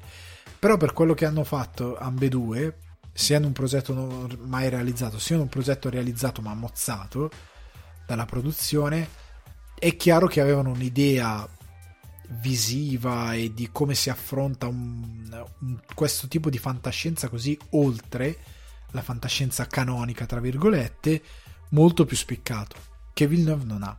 Non gli manca proprio quella creatività. Comunque ragazzi, io spero che abbiate intuito e ho capito perfettamente quello che vi volevo ehm, dire di Dune, che è un film che comunque mi è piaciuto, uno dei film più belli dell'anno.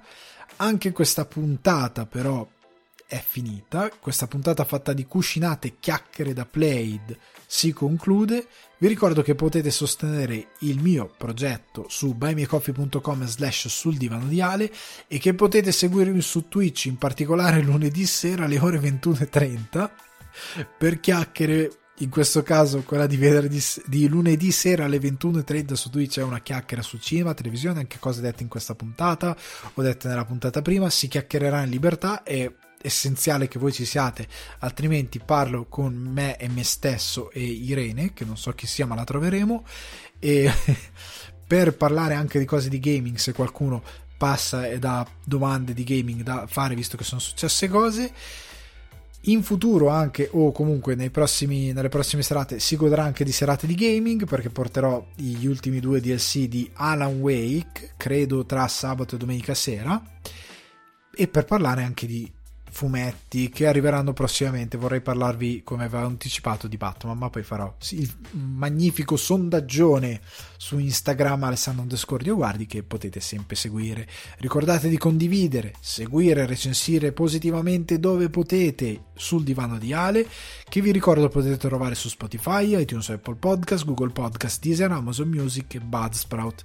Io vi mando un caloroso saluto e vi auguro una buona giornata, serata, pomeriggio, quello che è. Fate voi. Ciao.